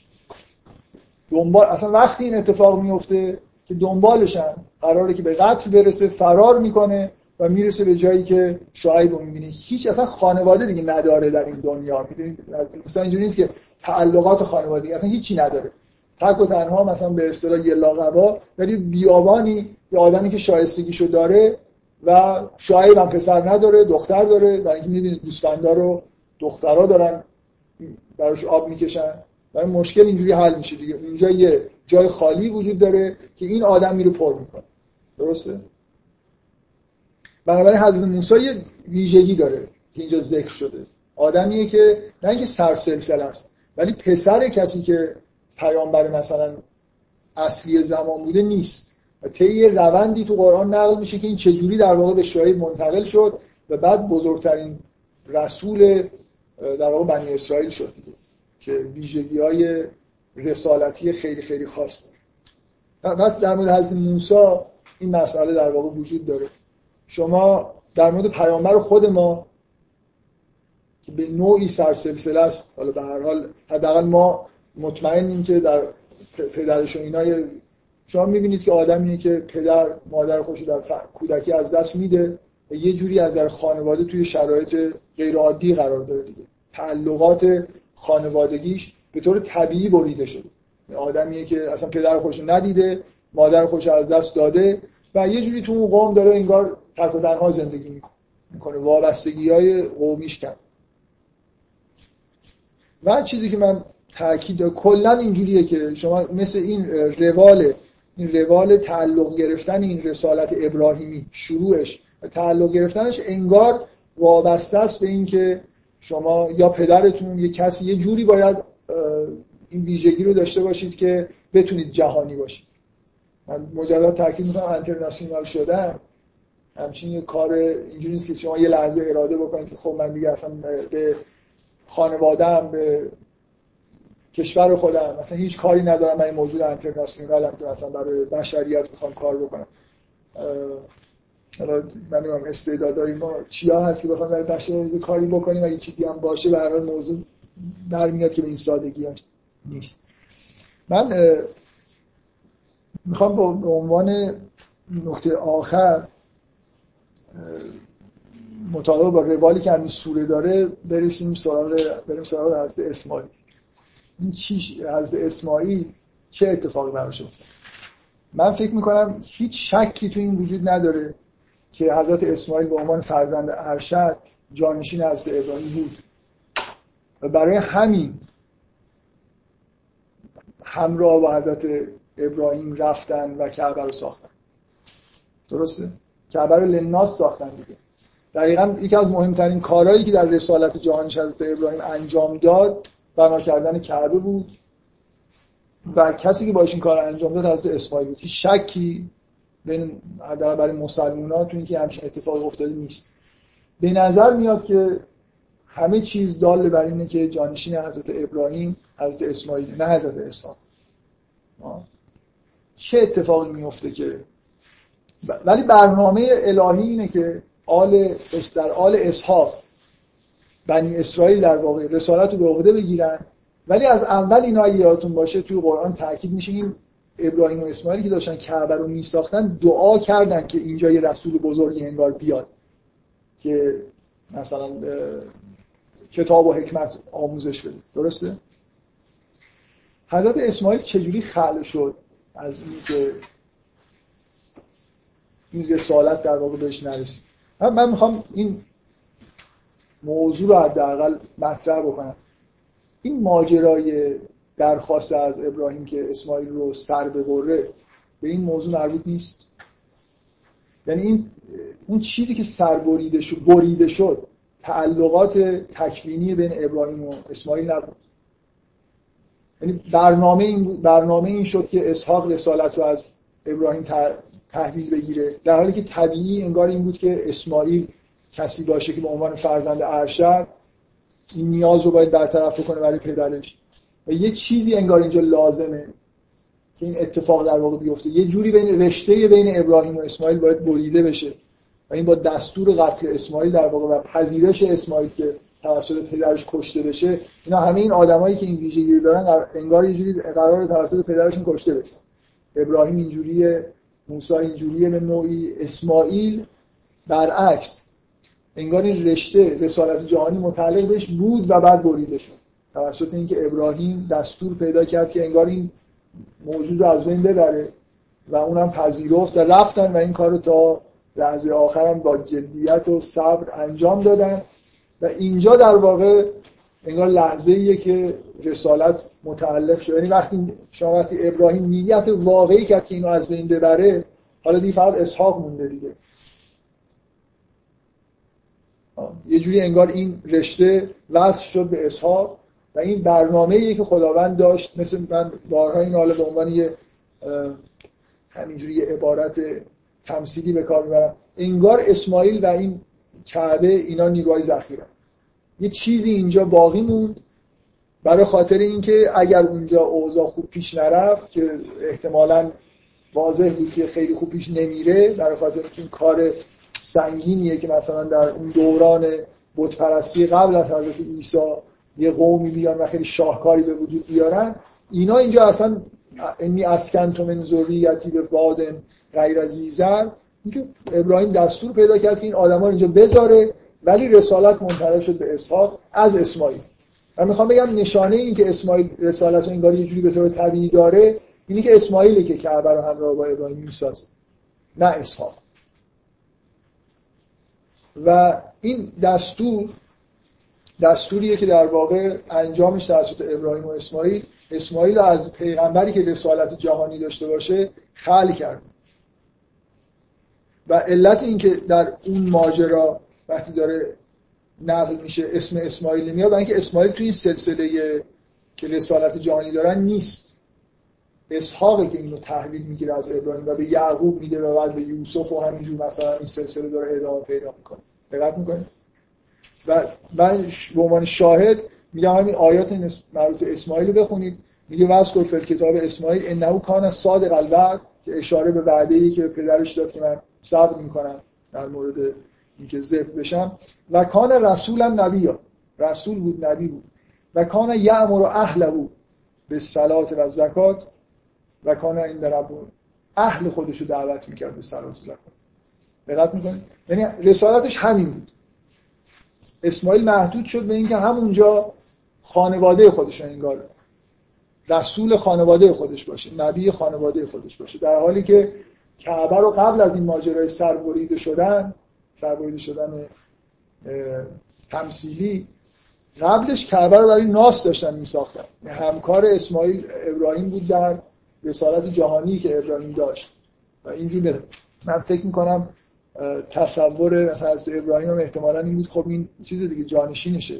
مهمترین کاری که داره انجام میده خداوند اینجوری خواسته که ابراهیم و اسماعیل با هم انجام بده. و این آیه شاهد اینه که دیگه اسماعیل بعد از این ماجراها محدود شده به همون آدمایی که تو وادی زیزر غیر زیزر ساکن شدن. همون اهل خودش رو داره به نماز و در واقع تبلیغ می‌کنه. نبی هست. این رسول و نبی بودن که ربطی به این نداره که تو اون سلسله باشی یا نباشی. به هر حال این ماجرا فکر می‌کنم زمین ساز این بود که به طور غیر معمول اسحاق جانشین حضرت ابراهیم شد. من بعدم نمیاد اگه یه خورده وقت داشته باشیم ساعت چند دقیقه؟ چند دقیقه یه چیزی رو کلا دیگه مشکل رو حل بکنیم. یه یهودی که کلا از معتقدن که اسماعیل چون بعد پسر هاجر بود یهودی ها ایدهشون اینه که اسماعیل و ابراهیم ترد کرد برای خاطر اینکه خب رفته بود مثلا یه همسری گرفته بود از مثلا همسری که برده بود و اصلا اصلا نداشت. بعد ازش بچه دار شده بعد خدا بهش اسحاق داد. بعد دیگه خب مثلا بین استاره و هاجر و اینا اختلاف های افتاد و بعدم یه جوری شد که ابراهیم برای اینکه این مشکلی به وجود نیاد هاجر و ابراهیم و اسماعیل رو برد یه جایی دیگه انداخت و اومد سراغ خانواده. اونا روایتشون اینه. اسماعیل و هاجر رو فرستاد یه جایی و مثلا دیگه وسط حال بیابون مثلا هیچ ذکری هم ازشون تورات نمیشه. اصلش اسحاق بود در اینکه فرزندی بود که فرزند زن اصلی ابراهیم بود و این حرفا. به طور معجزه آسان به وجود اومد. بود بعد اسحاق قطعا اینجوری هست. ولی داستان مسلمانایی نیست که اسماعیل بردن یه جایی مثلا انداختن و برنامه بود. اسماعیل رفت اونجا موند و قرار شد که این بر سلسله ادامه پیدا بکنه. به ایده یهودی ها نسبت به و مسیحی ها نسبت به ماجرای اسحاق و اسماعیل اینه که اسماعیل تحقیر می‌کنن اسحاق فرزند اصلیه و اصلا قرار نبوده اسماعیل کاری باشه و اون کسی که قرار این نکته که می‌خوام بگم اینه در روایت یهود و مسیحی اون کسی که قرار ذبح بشه اسحاقه و معلوم هم نیست چرا قرار ذبح بشه. توضیحی وجود نداره که چرا. و من به نظر من توضیحی وجود داره به غیر از معنویتی که تو این کار هست که چرا این حکم غیر عادی در واقع از ابراهیم خواسته میشه که اسماعیل رو بکشه. اونا میگن کسی که قرار بود کشته بشه اسحاق.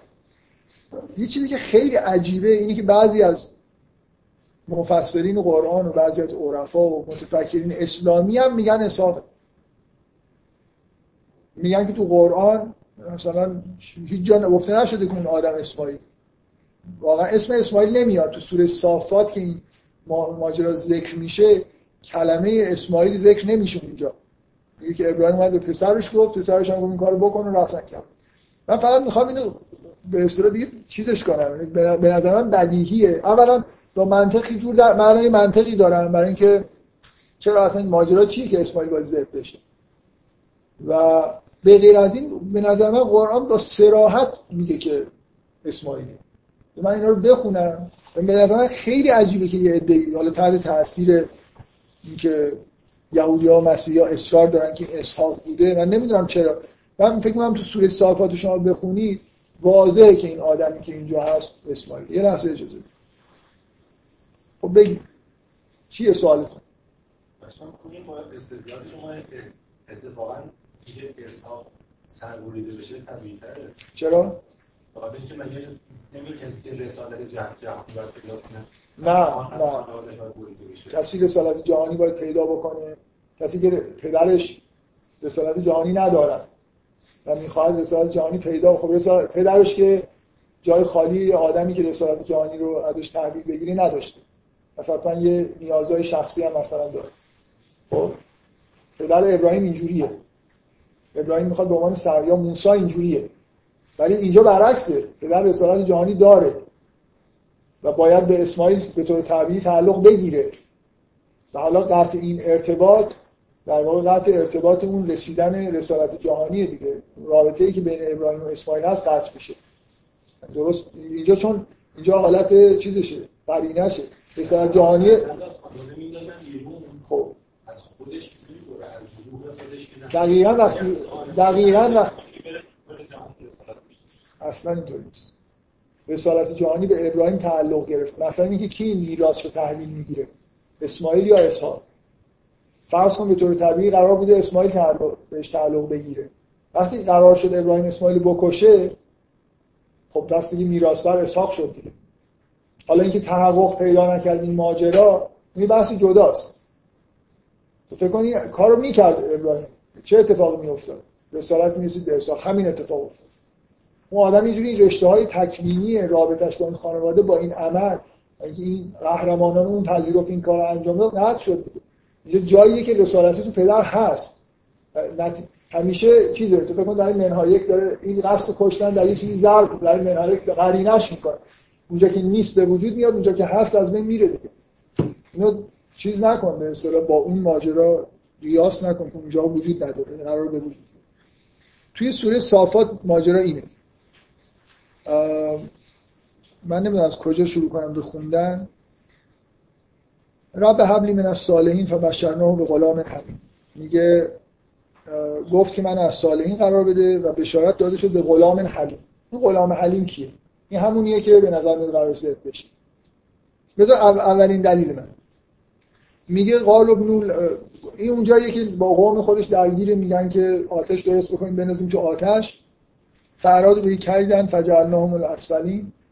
کیدی کردن و اینو ما جز اسفلین قرار دادیم قوم خب؟ و قال اینی ذاهبون الی ربی سیهدی. ابراهیم رفت. رب حبلی من از صالحین دعا کرد که خدای از صالحین به من بده. فبشرناه به غلام حلیم. و بشارت داده شد به غلام حلیم. این پس فرزند اول دیگه اولین بار این دعا کرد که به من این فرزندی بده. فرزند نداشت. خدای به من. رب حبلی یکی دیگر من از صالحین نیست. رب حبلی من از صالحین این اولیه. تازه از قومش اومده بیرون دعا می‌کنه خدای فرزند صالحی به من بده. خدا میگه که بشرنا به غلام حلیم. فلان با بلغ معه سعی وقتی سعی رو به اوج رسوندن چه سعی؟ این ساختن کعبه و همون سعی مثلا احتمالا انجام مناسک دیگه. چه چیزی تو قرآن شما؟ اصلا ابراهیم با اسماعیل اسحاق جایی می‌بینید تو قرآن که کاری با هم دیگه انجام داده باشن؟ که این مثلا اشاره به سعی ابراهیم و اسحاق بکنه. واضحه و بلغ من حسین. قال یا بنای اینی عراف المنام از از من دیدم که باید تو رو بکشم. بعد این قبول می‌کنه و میرن.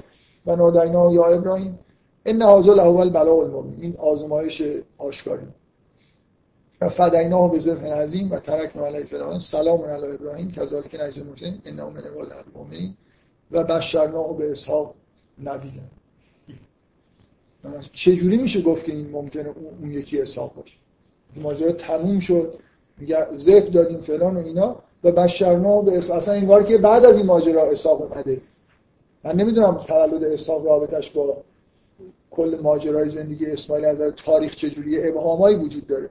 فکر نمی کنم فاصله اصولا اینجوری باشه که بعد از اون ماجرا اسحاق مت ولی قبول کنید که از نظر تاریخی اسحاق خیلی زودتر از اینا بعد از اسماعیل به دنیا اومد.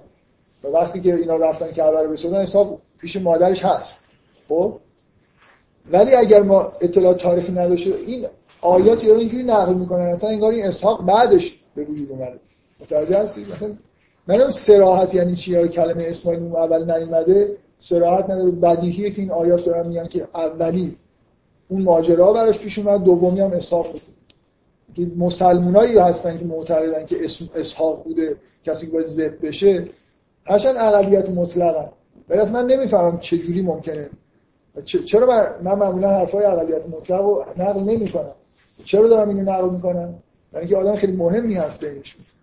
ابن عربی میگه حساب میگه من در مشاهدات نمی‌دونم عرفانی خودم دیدم نمی‌دونم با روح اینا ملاقات کردم. بابا روح اینا من نمی‌دونم خلاف قرآن بهت گفتم بنابراین باور نکن. این چیزی که توی قرآن هست سراحت داره که کسی که قرار ذکر بشه اسماعیل هیچ جوری نمیشینه توجیهش کرد. و به نظر من در منطقم معنی نداره کسی که جانشینه به ابراهیم بگم تو جانشینه تو واقعا هم جانشینه شده رو مثلا اینجوری بکشه. بعدم اومدیم اون میکشت. بعد چی میشه؟ بگذاریم. حالا به هر حال این قسمت سوره رو من فکر می‌کنم دیگه کمیش تموم کردیم. من خیلی نمی‌خوام بحث در این سوره رو ادامه بدم. یه جوری زودتر بریم سراغ بحث کردن در مورد اهل کتاب به طور کلی و یهودی به طور جزئی با حد یه سری با رعایت یه سری شرایط و حدود.